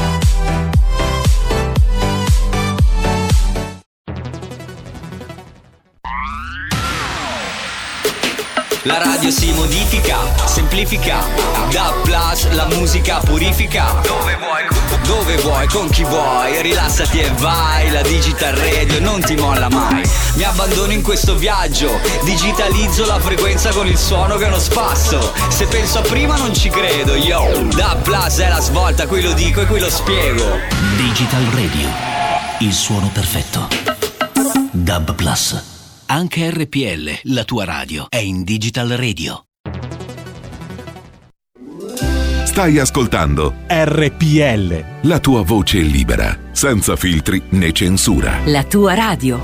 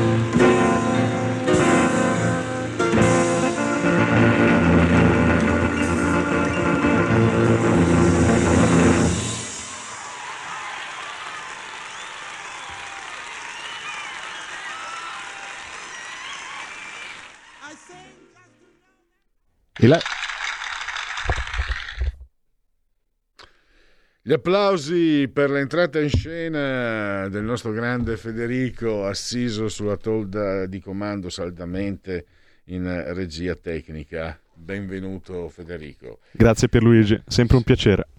Quindi sono sempre più in buone mani. Guarda, che bella giornata. Stare soli con se stessi è un'occasione, non per tutti, di essere nella, con la miglior compagnia possibile. Chi l'ha detto? Ah, ah, ah, chi l'ha detto? Allora, vediamo cosa avete. Allora, Svizzera, sì, no, perché mi mm, so. Allora, Portogallo, Svizzera e Austria hanno un numero di abitanti analogo tra 7 e 9, eccetera. La Slovenia, non, io dico due, ma dico uno, ma ho sbagliato, credo sia, non ho controllato, perché il Friuli ha un milione di abitanti e invece la Slovenia mi sembra sia il doppio.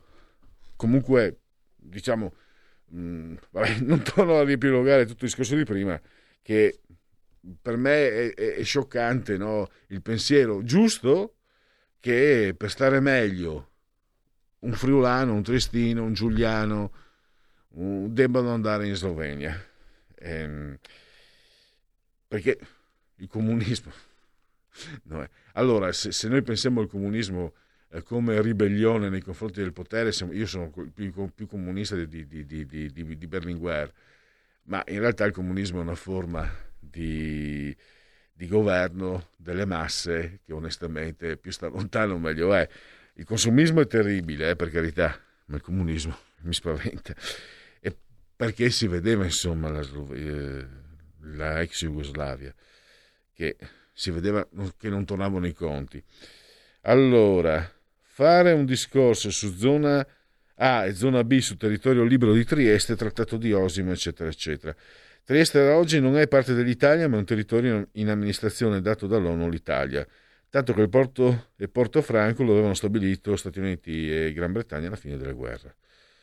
E poi, grazie a Manzoni, poi ancora che tristezza vedere i nostri ministri seduti al fianco di Dio Draghi, mandato dal Padre nostro per salvarci. Chissà se non c'era lui che, bontà sua, che fine avremmo fatto, potremmo prestarlo all'Africa che ha bisogno di un salvatore di tanta bravura. Che dite? Lo prenderanno a dirigere i loro affari? Eh, signori, ormai io non dico, cioè, la rassegnazione tutto sommato non conviene, però eh, piano B, piano C, piano D, strategia, gioco a scacchi, quello, la mossa del cavallo. Se tu pensi di poter vedere un Presidente del Consiglio che eh, rispecchi le tue idee, coi tempi, non coi tempi, siamo in una situazione che non, lo, che, che, che non lo permetterà mai.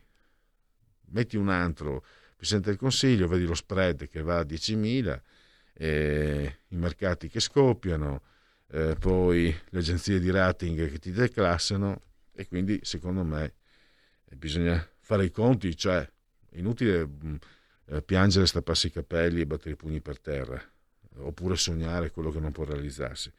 E realisticamente credo si debba fare i conti, poi può darsi che questo ragionamento non sia giusto, eh? ma è quello che viene, che viene a me. Il capitalismo distribuisce molto male la ricchezza, il comunismo distribuisce molto bene la miseria. Questo è bellissimo, questo è perfetta. Questo... Non sono ebreo, ma sono convintamente sionista e in casa una sola bandiera, quella di Israele. Tuttavia mi trovo sovente in contrasto con parte di un mondo ebraico che è chiaramente di sinistra e a volte ha atteggiamenti di intolleranza verso chi non la pensa come loro. C'è però un mondo ebraico che giudicherei forse più tradizionalista, ma anche più sano e aperto a idee che non siano quelle imposte dal mainstream. Che poi gira, gira, gira, gira, gira. Cioè, a me... Mm, sì. Mm, eh, io sono affascinato dalla cultura ebraica, eh, da Will Eisner, che è uno dei più grandi fumettisti, eccetera, ma alla fine io, se cosa faccio? Taglio la testa al topo. Cioè, ebrei, non ebrei, eccetera. Io, io dico Chagall Chagall per me è poesia, era ebreo, E quindi basta così. Io, io, scusate, chiudo la discussione con Chagall.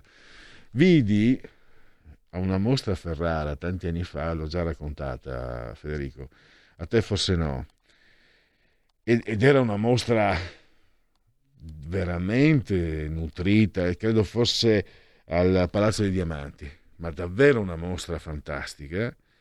E lo conoscevo poco, Chagall ero spinto da un mio amico che amava anche la pittura espressionista, post-espressionista, eccetera, e fu incantato, devo dire, rapito, rapito, eh, scoprendo di amare un, un, genere pittorico che non pensavo di amare, conoscevo poco, ma quel poco che conoscevo non mi dava quelle sensazioni di, di, di, di poesia, di pace, no di pace, anche ecco, cioè tu guardi un quadro di Chagall e ti sembra di sentire i violini delle classiche musiche tradizionali ebraiche. E stai bene, cioè sei, sei non so, trasmettono una, una sorta di, di, benessere dello spirituale, ma poi, perché dico Chagall, rimasi, non sindrome di Stendhal, rimasi incantato e purtroppo non ho più trovato, da, non ho trovato da nessuna parte l'immagine, eh, l'ultimo, eh, un quadro dove, viene, dove era rappresentato un angelo che si presentava alla finestra. E eh, mi ricordo un azzurro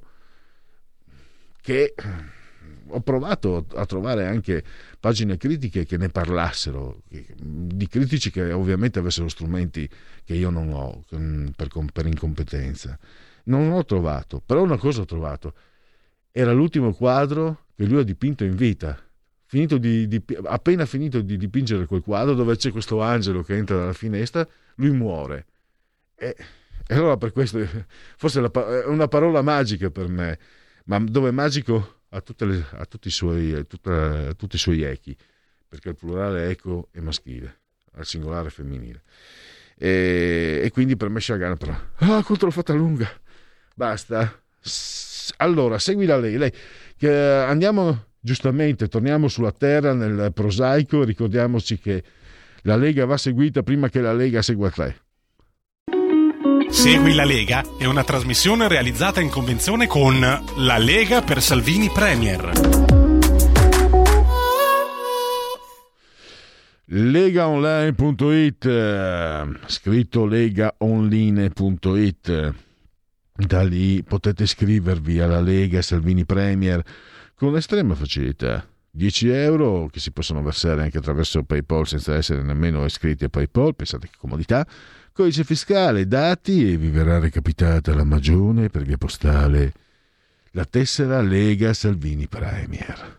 Poi, abbiamo, poi lì ci sono tutti gli aggiornamenti anche sui referendum per la giustizia, eccetera. C'è anche di, eh, di Domodosso al 4 di matematica e il 3 numero perfetto, di 43 il codice della Lega da usare per il 2 per 1000.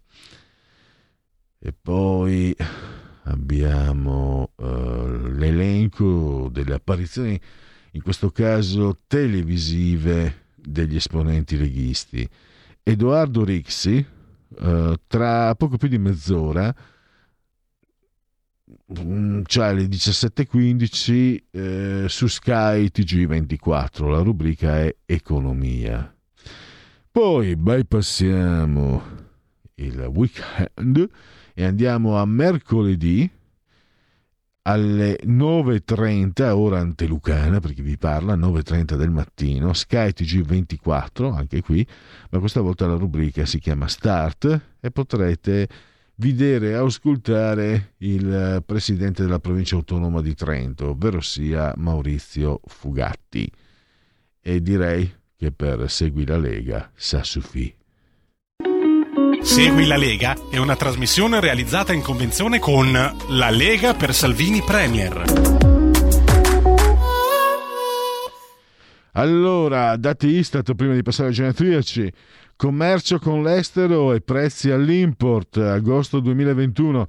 Ad agosto 2021 si stima una crescita congiunturale per entrambi i flussi commerciali con l'estero più intensa per le importazioni, più 5,4%, che per le esportazioni, più 0,6%. L'aumento su base mensile dell'export è dovuto all'incremento delle vendite verso l'area europea, più 6%, mentre quelle verso i mercati extraeuropei sono in diminuzione, addirittura meno 5%.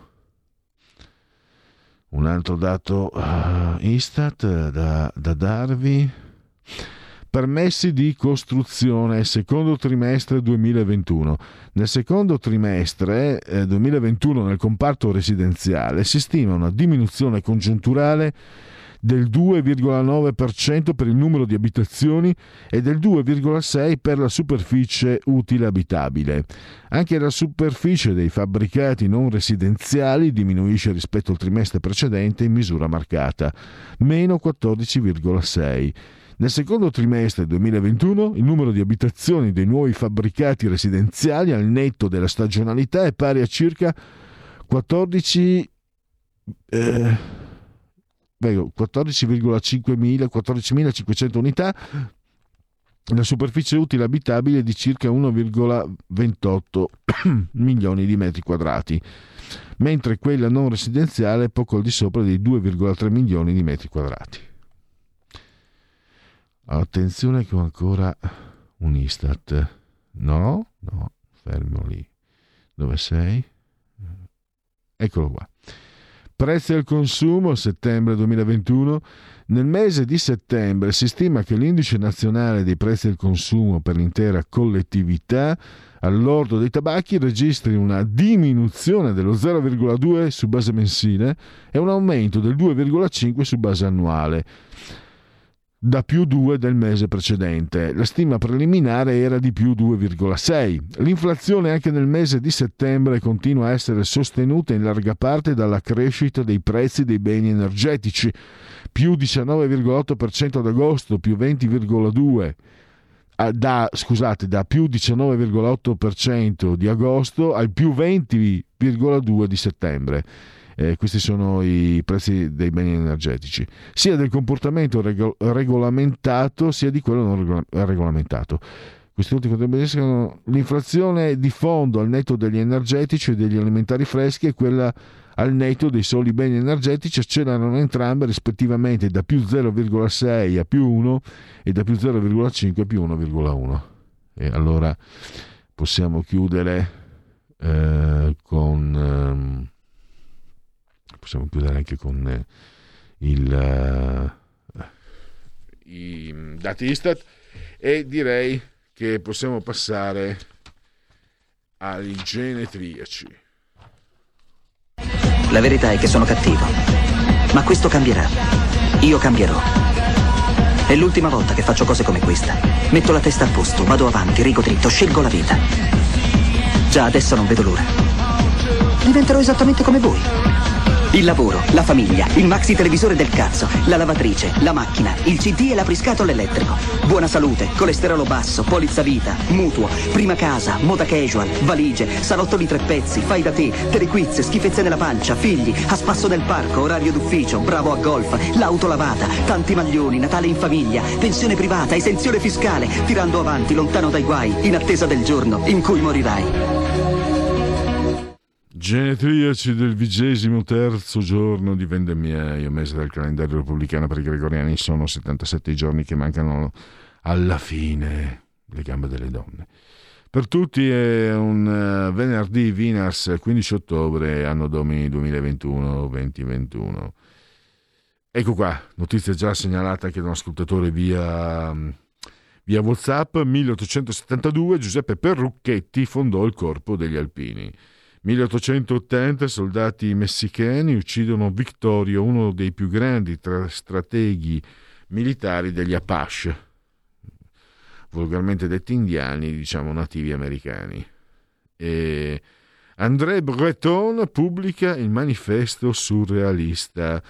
Prima ho detto Marguerite, guarda un po' le coincidenze, con l'edizione du Sagittaire e nel 1940 esce nelle sale Il Grande Dittatore, un film di satira sociale sul regime nazista, di cui protagonista è Charlie Chaplin. I Genetri, grande, grandissimo film ovviamente, eh, sì, non serve che lo dica io, ma eh, geniale per molti aspetti. Eh, nato ad Andes, Mantova, 70 a.C., Publio Virgilio Mal- Marone. Eh, eh, eh, eh Virgilio, oh, oh. Il lupo non si preoccupa del numero delle pecore. Poi abbiamo il pittore francese Jean, Jean Tissot. Ci sono molte opere, nella seconda parte della sua vita disegnò molte opere ispirate al Nuovo Testamento. Sono, hanno un carattere illus- da illustrazione quasi, anche se credo siano tutti oli però, eh, ma sono, colpiscono, colpiscono. E poi quelli che ballavano erano visti come pazzi da coloro che non sentivano la musica. È uno dei tanti aforismi di Friedrich Nietzsche. E direi che potremmo anche chiudere. Pelham Granville Woodhouse, che mm, la mia vita tra i polli e altro ancora. Lettura, è uno scrittore, diciamo, primi Novecento, è nato nel 1881, diciamo, le sue opere credo comincino ad avere grande successo intorno agli anni 20, se non ricordo male. Eh, la mia vita tra i poli è uno dei delle, diciamo, romanzi, sono quasi racconti lunghi, molto, molto godibili, molto ironici. Ho letto di recente che in patria però è accusato di, di aver eh, simpatizzato per il nazismo. Ah, e lui ha detto le cose buone della vita o sono illegali o sono immorali o fanno ingrassare. Poi, chiuse le case chiuse, la padovana Lina Merlin. John Kenneth Galbraith, famoso economista, credo sia stato anche eh, consigliere dei, eh, dei Kennedy, consigliere economico. Ah, questa è bella, questa mi piace molto. Le riunioni sono indispensabili quando non si ha voglia di fare nulla. Poi, eh, salvo d'acquisto, il carabiniere ucciso dai nazisti per rappresaglia, l'autore del, del romanzo Il padrino, Mario Puzzo, che dà un consiglio, dice non scrivete mai in prima persona.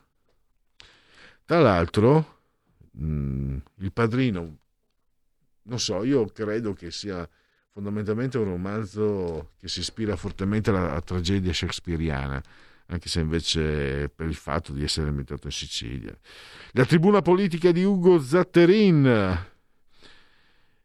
La pace è una guerra ma con se stessi, diceva Luigi Giussani, eh, presbitero, teologo amatissimo, Brianzolo, il, il, uno dei più grandi scrittori che io abbia incontrato nella mia carriera di lettore, Italo Calvino.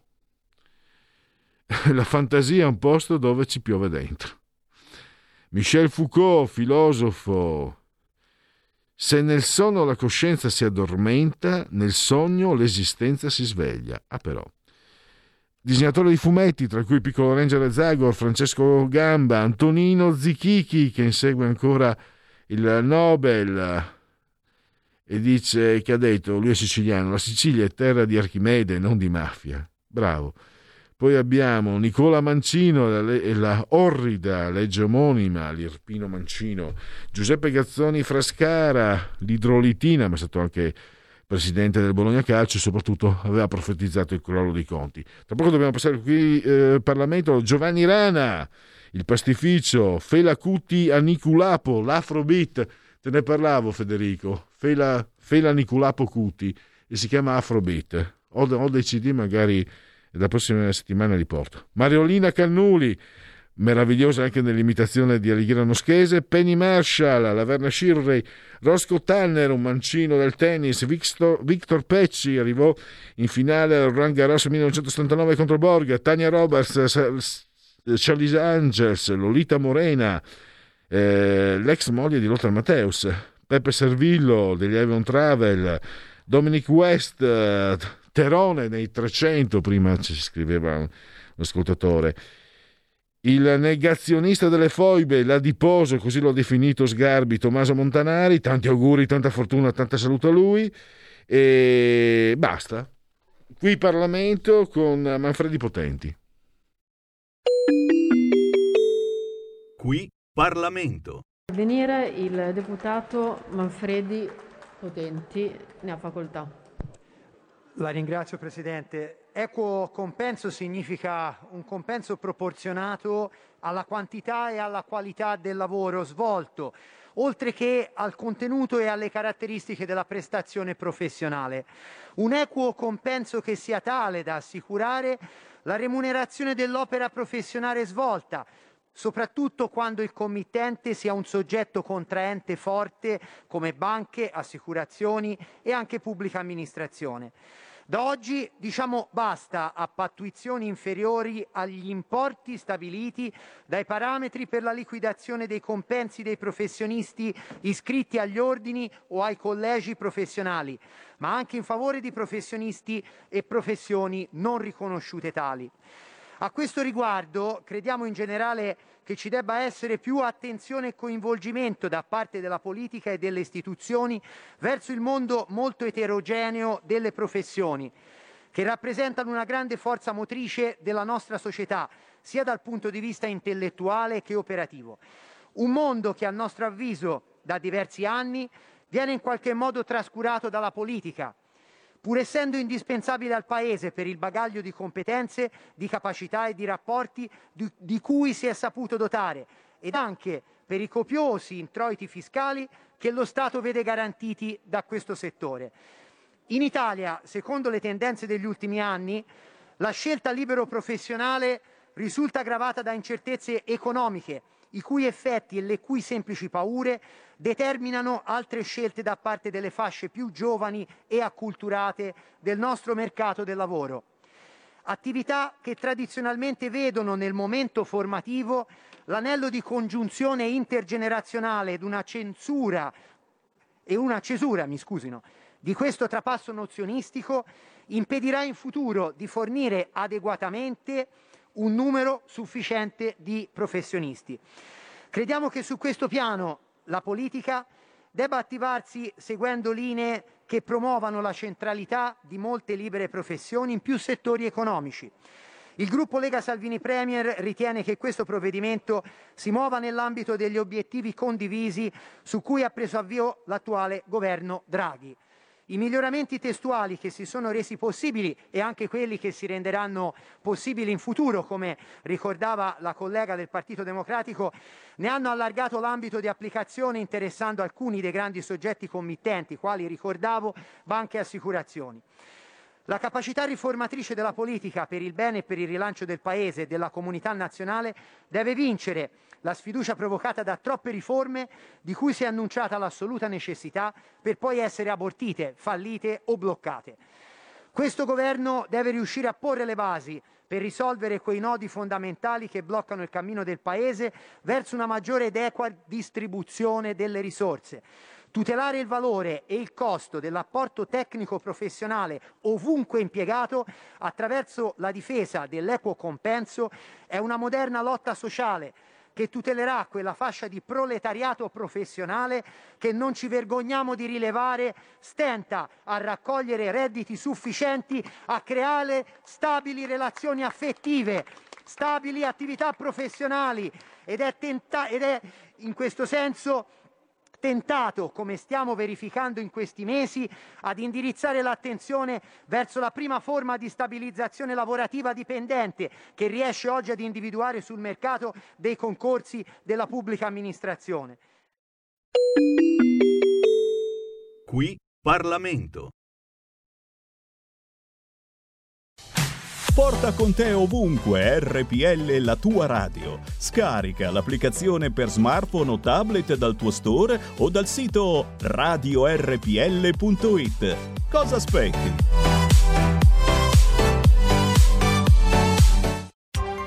Coming Soon Radio, quotidiano di informazione cinematografica.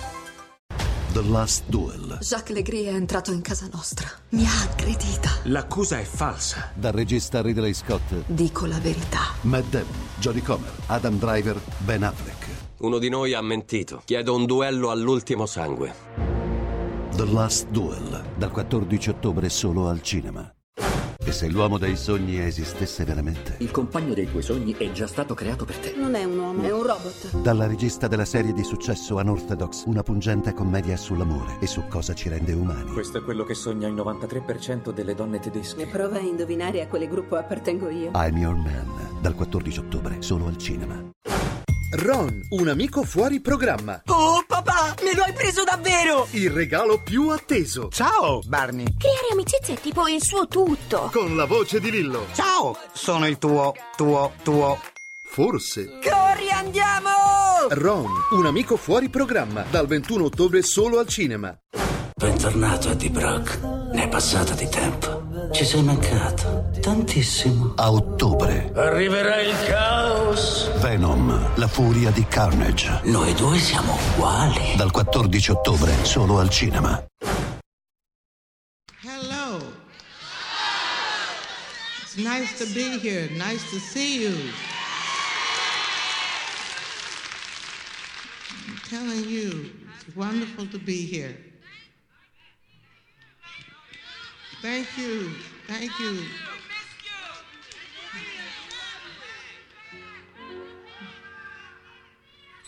Man, I can understand how it might be kind of hard to love a girl like me. I don't blame you much for wanting to be free. I just wanted you to know I've loved you better than your own kin did from the very start. It's my own fault what happens to my heart. You see, I've always known you'd go.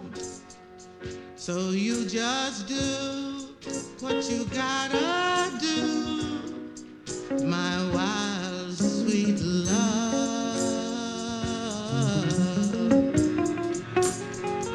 Though it may mean that I'll never kiss those sweet lips again, pay that no mind, find that dapper dream of yours.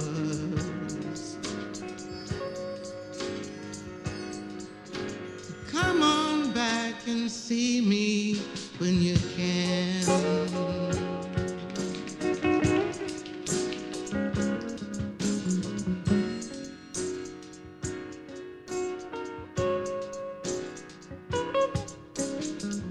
Now that I know they make you feel sad, they make you feel so bad. They say you don't treat me like you should.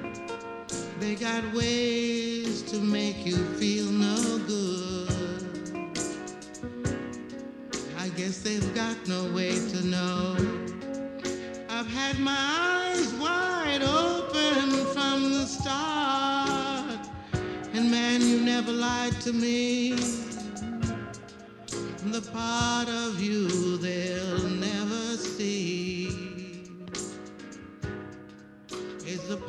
you've shown to me. So you just do what you gotta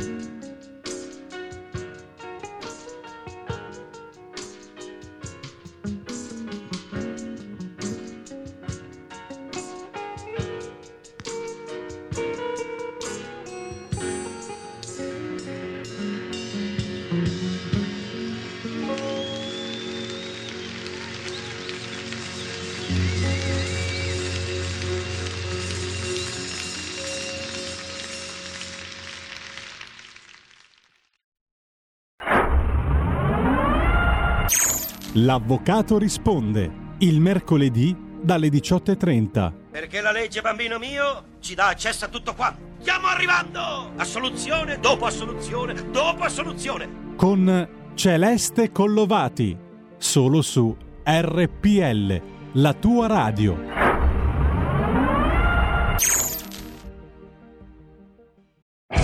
Polenta di rock, ogni domenica dalle 21 la musica rock con il mic e il Pivi, solo su RPL Rock and Roll col CH.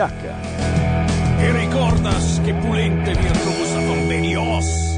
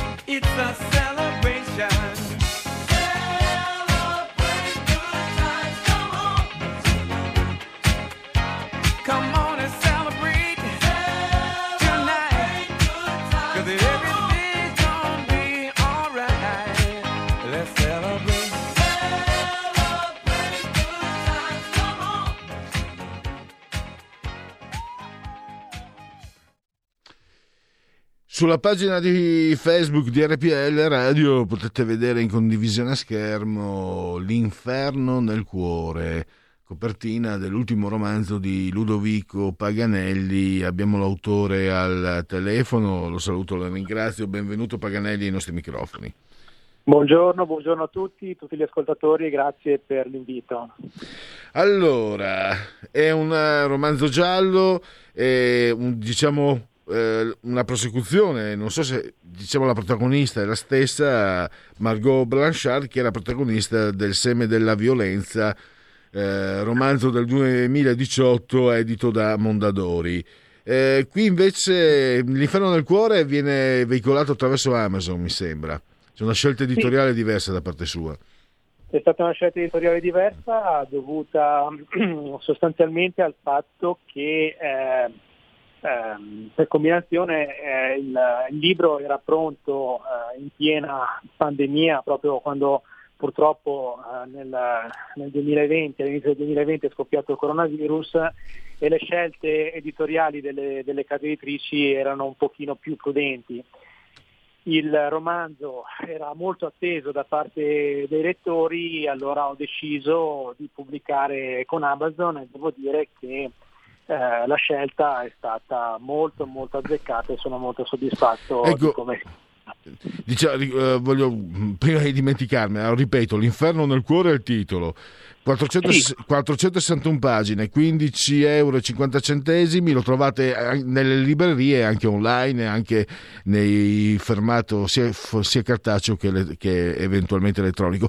Ma parliamo, esatto. parliamo, della protagonista, ecco, entriamo un po' senza spoilerare nulla, Paganelli. Certo. Eh, chi è Margot Blanchard per chi magari non ha letto il, il primo romanzo? E, e invece immaginando che ci siano ascoltatori che abbiano uh, letto il primo, eh, chi troverà, quale Margot Blanchard troverà? Eh, sarà diversa rispetto al primo o ci sono invece delle, continuano delle, delle affinità? Sì, continua diciamo, a essere il personaggio incontrato nel seme della violenza. Allora, sì, Margot Blanchard è il, il personaggio uh, principale dei due romanzi, è un commissario di polizia che eh, entra uh, a far parte del corpo di polizia appunto per dei motivi ben precisi, mh, per delle cause che l'hanno condizionata eh, moltissimo nel corso della sua vita, soprattutto in, nella gioventù e nel periodo universitario. Eh, il lettore sicuramente eh, scoprirà poco a poco eh, quali sono appunto questi reali motivi che l'hanno spinta a fare questa scelta.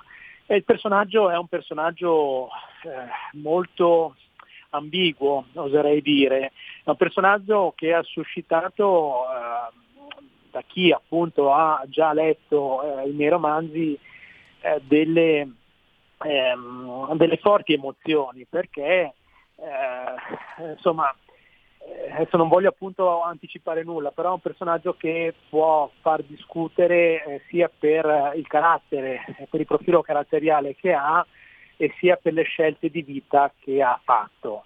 E a poco a poco anche qui eh, nel corso dei due romanzi eh, emergono appunto queste, queste peculiarità della protagonista che è un personaggio ehm, appunto femminile ma di origine francese, questo è stato uno dei pochi aspetti autobiografici che ho potuto dare a un personaggio femminile proprio per la mia passione eh, nei confronti dei, dei, cugini francesi e soprattutto dei vini che eh, anche lì molto spesso vengono citati nell'ambito dei due romanzi siamo in due, io finalmente mi permetto un abbraccio virtuale perché qui odiano tutti la Francia, io invece l'adoro, da parte materna ho anche lontani discendenze francesi. Eh, eh, grazie, grazie, mi sento, mi sento, meno solo.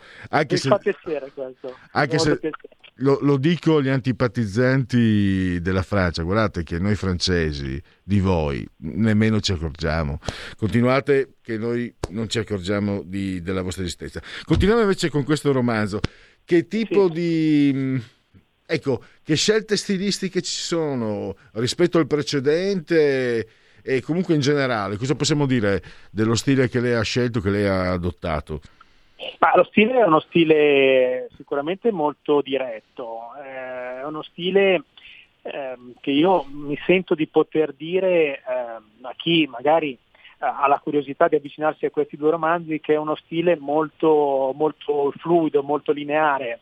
Sarà forse stato anche un po' per una mia certa formazione giornalistica. Io sono anche iscritto all'albo e mh, fin da dai tempi dell'università, quando ho avuto la fortuna di collaborare per molti giornalisti, eh, soprattutto anche del Corriere della Sera, mi è sempre stato insegnato eh, il, il, dover eh, scrivere eh, come se eh, mi riferissi, mi rapportassi a un marziano. Quindi mm, questo mm, senza nulla togliere ovviamente ai lettori non è certo una, un voler sottovalutare, ma proprio un voler dire che lo stile dei due romanzi è uno stile molto fluido piacevole da leggere, senza grosse complicazioni, giri di parole o lunghissimi periodi. Ecco, questo è, devo dire che è uno degli aspetti peculiari della mia scrittura. Poi troviamo anche, ci sono due donne, Esther ed Eva, c'è la Spagna del 75, ma qui non vorrei spoilerare. Cosa possiamo, per incuriosire gli, gli ascoltatori lettori, Paganelli? Eh, nel secondo romanzo eh, l'aspetto insomma, importante è eh, il parallelismo eh, esistente tra, eh, tra, le due storie che vengono sviluppate, quindi eh, c'è una storia che si ambienta nel, verso la fine della seconda guerra mondiale, negli anni tra il 43 e il 44 e soprattutto nella Milano della seconda guerra mondiale, questa Milano che è stata eh, devastata dai bombardamenti e parallelamente eh, si svolge anche la storia eh, dei giorni nostri. Ehm, I libri si ambientano nella Milano del dopo Expo, quindi nella Milano del 2015 e queste due storie alla fine del, del romanzo, del secondo romanzo, eh, si vanno a incrociare e il lettore capirà appunto i motivi che hanno portato eh, all'intreccio di queste due storie. Ecco, ambientato a Milano, ricordiamo lei è milanese in trasferta diciamo in Liguria da alcuni anni, sì. ma sì. Milano... Ecco, molti Pagarelli, Milano anche per le sue origini, però vedo che è un, quasi un ritorno continuo. Tanti usano Milano, usano, è una brutta parola. Eh, non so se, ecco, Milano eh, l'ha scelta lei come diciamo palcoscenico del suo romanzo o è Milano che ha scelto Margot Blanchard? Perché mi, mh, non è solo un gioco di parole, mi sembra eh, quello che, quello che, mi trasmettete voi scrittori che avete ambientato i romanzi a Milano, che proprio ci sia quasi una, una simbiosi naturale, spontanea nell'ambientare un giallo a Milano, ci sia una, una grande naturalezza, una grande spontaneità, diciamo, com, che si ritrova a Milano quando si vuole scrivere un romanzo giallo. Sì, sono d'accordo. Milano sicuramente per le ambientazioni, per il clima, per l'atmosfera, è sicuramente una città che eh, si presta molto all'ambientazione di un libro giallo. Eh, Milano mi sento di dire eh, fa parte dei protagonisti delle mie storie perché appunto eh, viene presentata nei suoi aspetti eh, magari anche quelli un po' meno conosciuti. Eh, una, una bella cosa che mi sono sentito dire in una delle tante presentazioni che ho fatto qui in Liguria eh, permettetemi una, una battuta, eh, tante volte il Ligure vede il, il, milanese con occhi, il milanese e Milano con occhi un po' eh, insomma, sospetti, diciamo così, nel senso che non siamo talvolta tanto, tanto simpatici ai nostri amici liguri.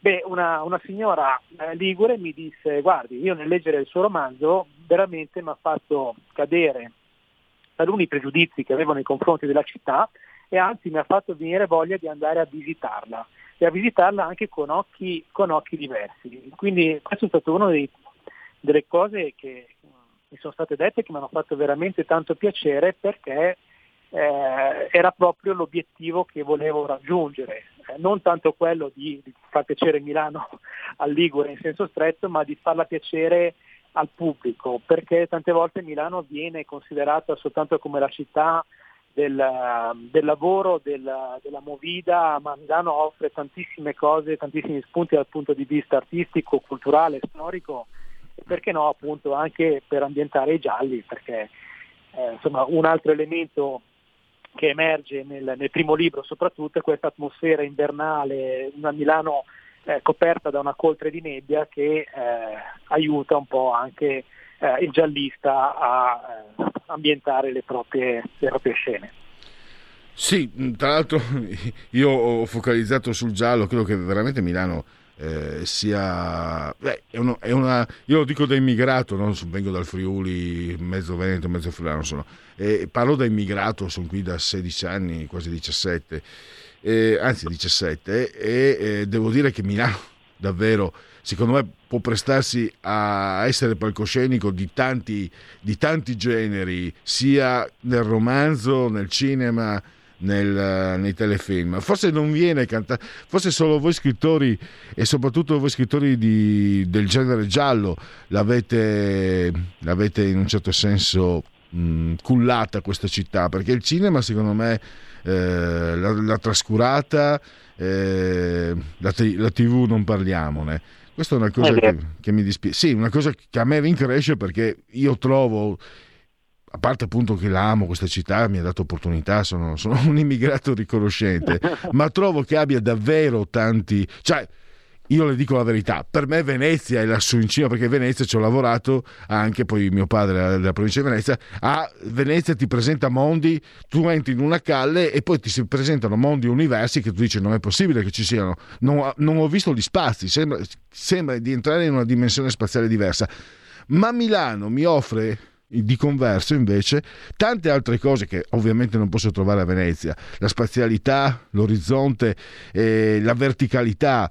E, e, e, certe volte penso che forse adesso siccome questa una volta era Radio Padania, non vorrei essere frainteso, credo che la TV e il cinema siano forse stati un po' troppo uh, romanocentrici o napoletanocentrici, perché anzi è una frase che non ci sta, persino Torino è stata più considerata, Genova e Torino sono più considerate, mi sembra, nel mondo del, del cinema, eh, ma anche della letteratura, di quanto non sia Milano. Una... In passato sicuramente eh, condivido questo, questo pensiero forse adesso le cose stanno un filino cambiando. Eh, ultimamente, eh, quando mi capita anche di venire a Milano, eh, che ci vengo molto spesso tra l'altro, mi capita di vedere delle, delle troupe televisive che girano eh, scene di film o anche spot pubblicitari. Mm, forse questa, questa, nuova spinta che c'è stata a Milano nel dopo Expo ha sicuramente eh, portato la città a essere una, una bella vetrina anche per, uh, per cinema, eh, serie televisive e quant'altro. Certo di strada da recuperare ce n'è tanta, perché appunto come dice lei in passato soprattutto è stata molto eh, trascurata diciamo credo che sia dei tempi di Rocco e suoi fratelli che non eh, sì poi eh. c'era, c'erano i poliziotteschi lei, lei, è troppo giovane per ricordarselo nei primi anni 70 c'erano stati i poliziotteschi però è un cinema di genere un po' non erano neanche male a rivederli a dire la verità. Eh no assolutamente. eh, erano, erano fatti molto molto bene eh, da non confondersi con gli spaghetti western che secondo me invece sono il mio personale giudizio. Sergio Leone non era neanche un regista ma quello è il mio personale giudizio. No sto, sto mm, così magari eh, scherzando anche un po' perché mi interessava anche capire quali sono i suoi generi, i suoi riferimenti. Eh, oh, mi pare di aver capito che lei è anche molto attento al cinema, eh, i suoi romanzieri di riferimento, i suoi film, mi incuriosiva per capire anche qual è il bagaglio che eh, si porta appresso uno scrittore?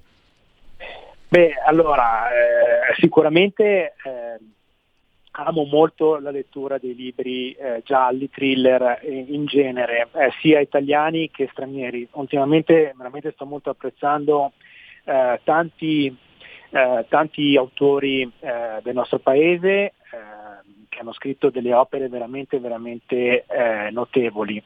Per quello che riguarda invece una formazione un po' più classica, a Milanese certo uno dei miei punti di riferimento, uno dei miei romanzi che non mancano mai sul, sul comodino eh, sono i Commessi Sposi, eh, che veramente spessissimo prendo in mano per uh, ripercorrerne eh, dei, dei, passaggi eh, che sono sempre emozionanti e poi per uh, questo amore che appunto riprendo nei confronti della, della Francia, un altro classico che io ho amato tantissimo è Il Conte di Montecristo. Il Conte di Montecristo, che quello è un libro che ho letto e riletto diverse volte, la scorsa estate navigando per, per, il, per l'arcipelago toscano, eh, si è vista in lontananza l'isola di Montecristo, mia figlia a combinazione mi ha chiesto ma quell'isola lì che cos'è papà? Non ci possiamo andare? Ho detto no, Elisa non ci possiamo andare perché è un'area marina protetta e da lì poi le ho raccontato tutta la leggenda di questo tesoro di Montecristo che l'ha appassionata tantissimo e spero che, insomma, mia figlia è ancora abbastanza piccola, ma spero che insomma, diventando grande possa apprezzare anche lei queste storie meravigliose. Assolutamente. Le mie posizioni non, non, contano nulla, ma stavo pensando, mentre su Manzoni purtroppo non sono affatto d'accordo con lei, lo detesto, invece, invece devo dire mi ha, fatto, mi ha, colpito anche un po' perché mh, non sono un, un lettore eh, seriale, però mh, anche per motivi di studio ho letto tantissimi libri e romanzi e or non è tanto Paganelli ho avuto, cioè, mi è affiorato quasi spontaneamente dalla memoria il Conte di Montecristo che ho letto da ragazzo. E ho pensato che forse me l'ero dimenticato, cioè è una grande opera il Conte di Monte, è una grandissima, un'opera gigantesca. E io un po', per esempio io sono, letteratura francese sono Cyrano de Bergerac, de Bergerac vorrei avere una grande memoria di Pico di, della Mirandola per, per saperlo, per conoscere la memoria e mi sono accorto di, di, averlo dimenticato e mi sono colpevolizzato perché un, per, per, me è, è, un grandissimo romanzo, è un romanzo fon, forse fondamentale, qualcuno diceva un tempo seminale addirittura e mi fa piacere che, sentire che lei, che è uno scrittore, quindi è un addetto ai lavori, eh, abbia ricordato un romanzo così importante in questa maniera. Meraviglioso, meraviglioso. Bene, allora, Purtroppo abbiamo terminato il tempo a nostra disposizione. Saluto e ringrazio Ludovico Paganelli. Vi ricordo ancora L'inferno nel cuore, ritorna Margot Blanchard. Grazie ancora e Grazie a risentirci a al prossimo romanzo o anche prima magari. È stato un vero piacere. Grazie dell'ospitalità e buona serata a tutti. Grazie. Dunque, siamo in conclusioni. Allora, sta finendo il mondo e noi ce ne dobbiamo andare. Allora, vi lasciamo in compagnia con uh, la legge del gol, con Matteo Furia e non solo lui ovviamente. Eh, e niente, ci sono... Manzoni, non riesco, non riesco, a leggere i tuoi messaggi, li, li, li lascio a chi, a chi viene dopo di me. Lascio i miei ringraziamenti invece a Federico, grazie per essere stato saldamente sull'autore del comando di regia tecnica. Grazie a voi per aver scelto RPL e soprattutto oggi è venerdì. Buoni fix chain a tutti. Avete ascoltato il punto politico.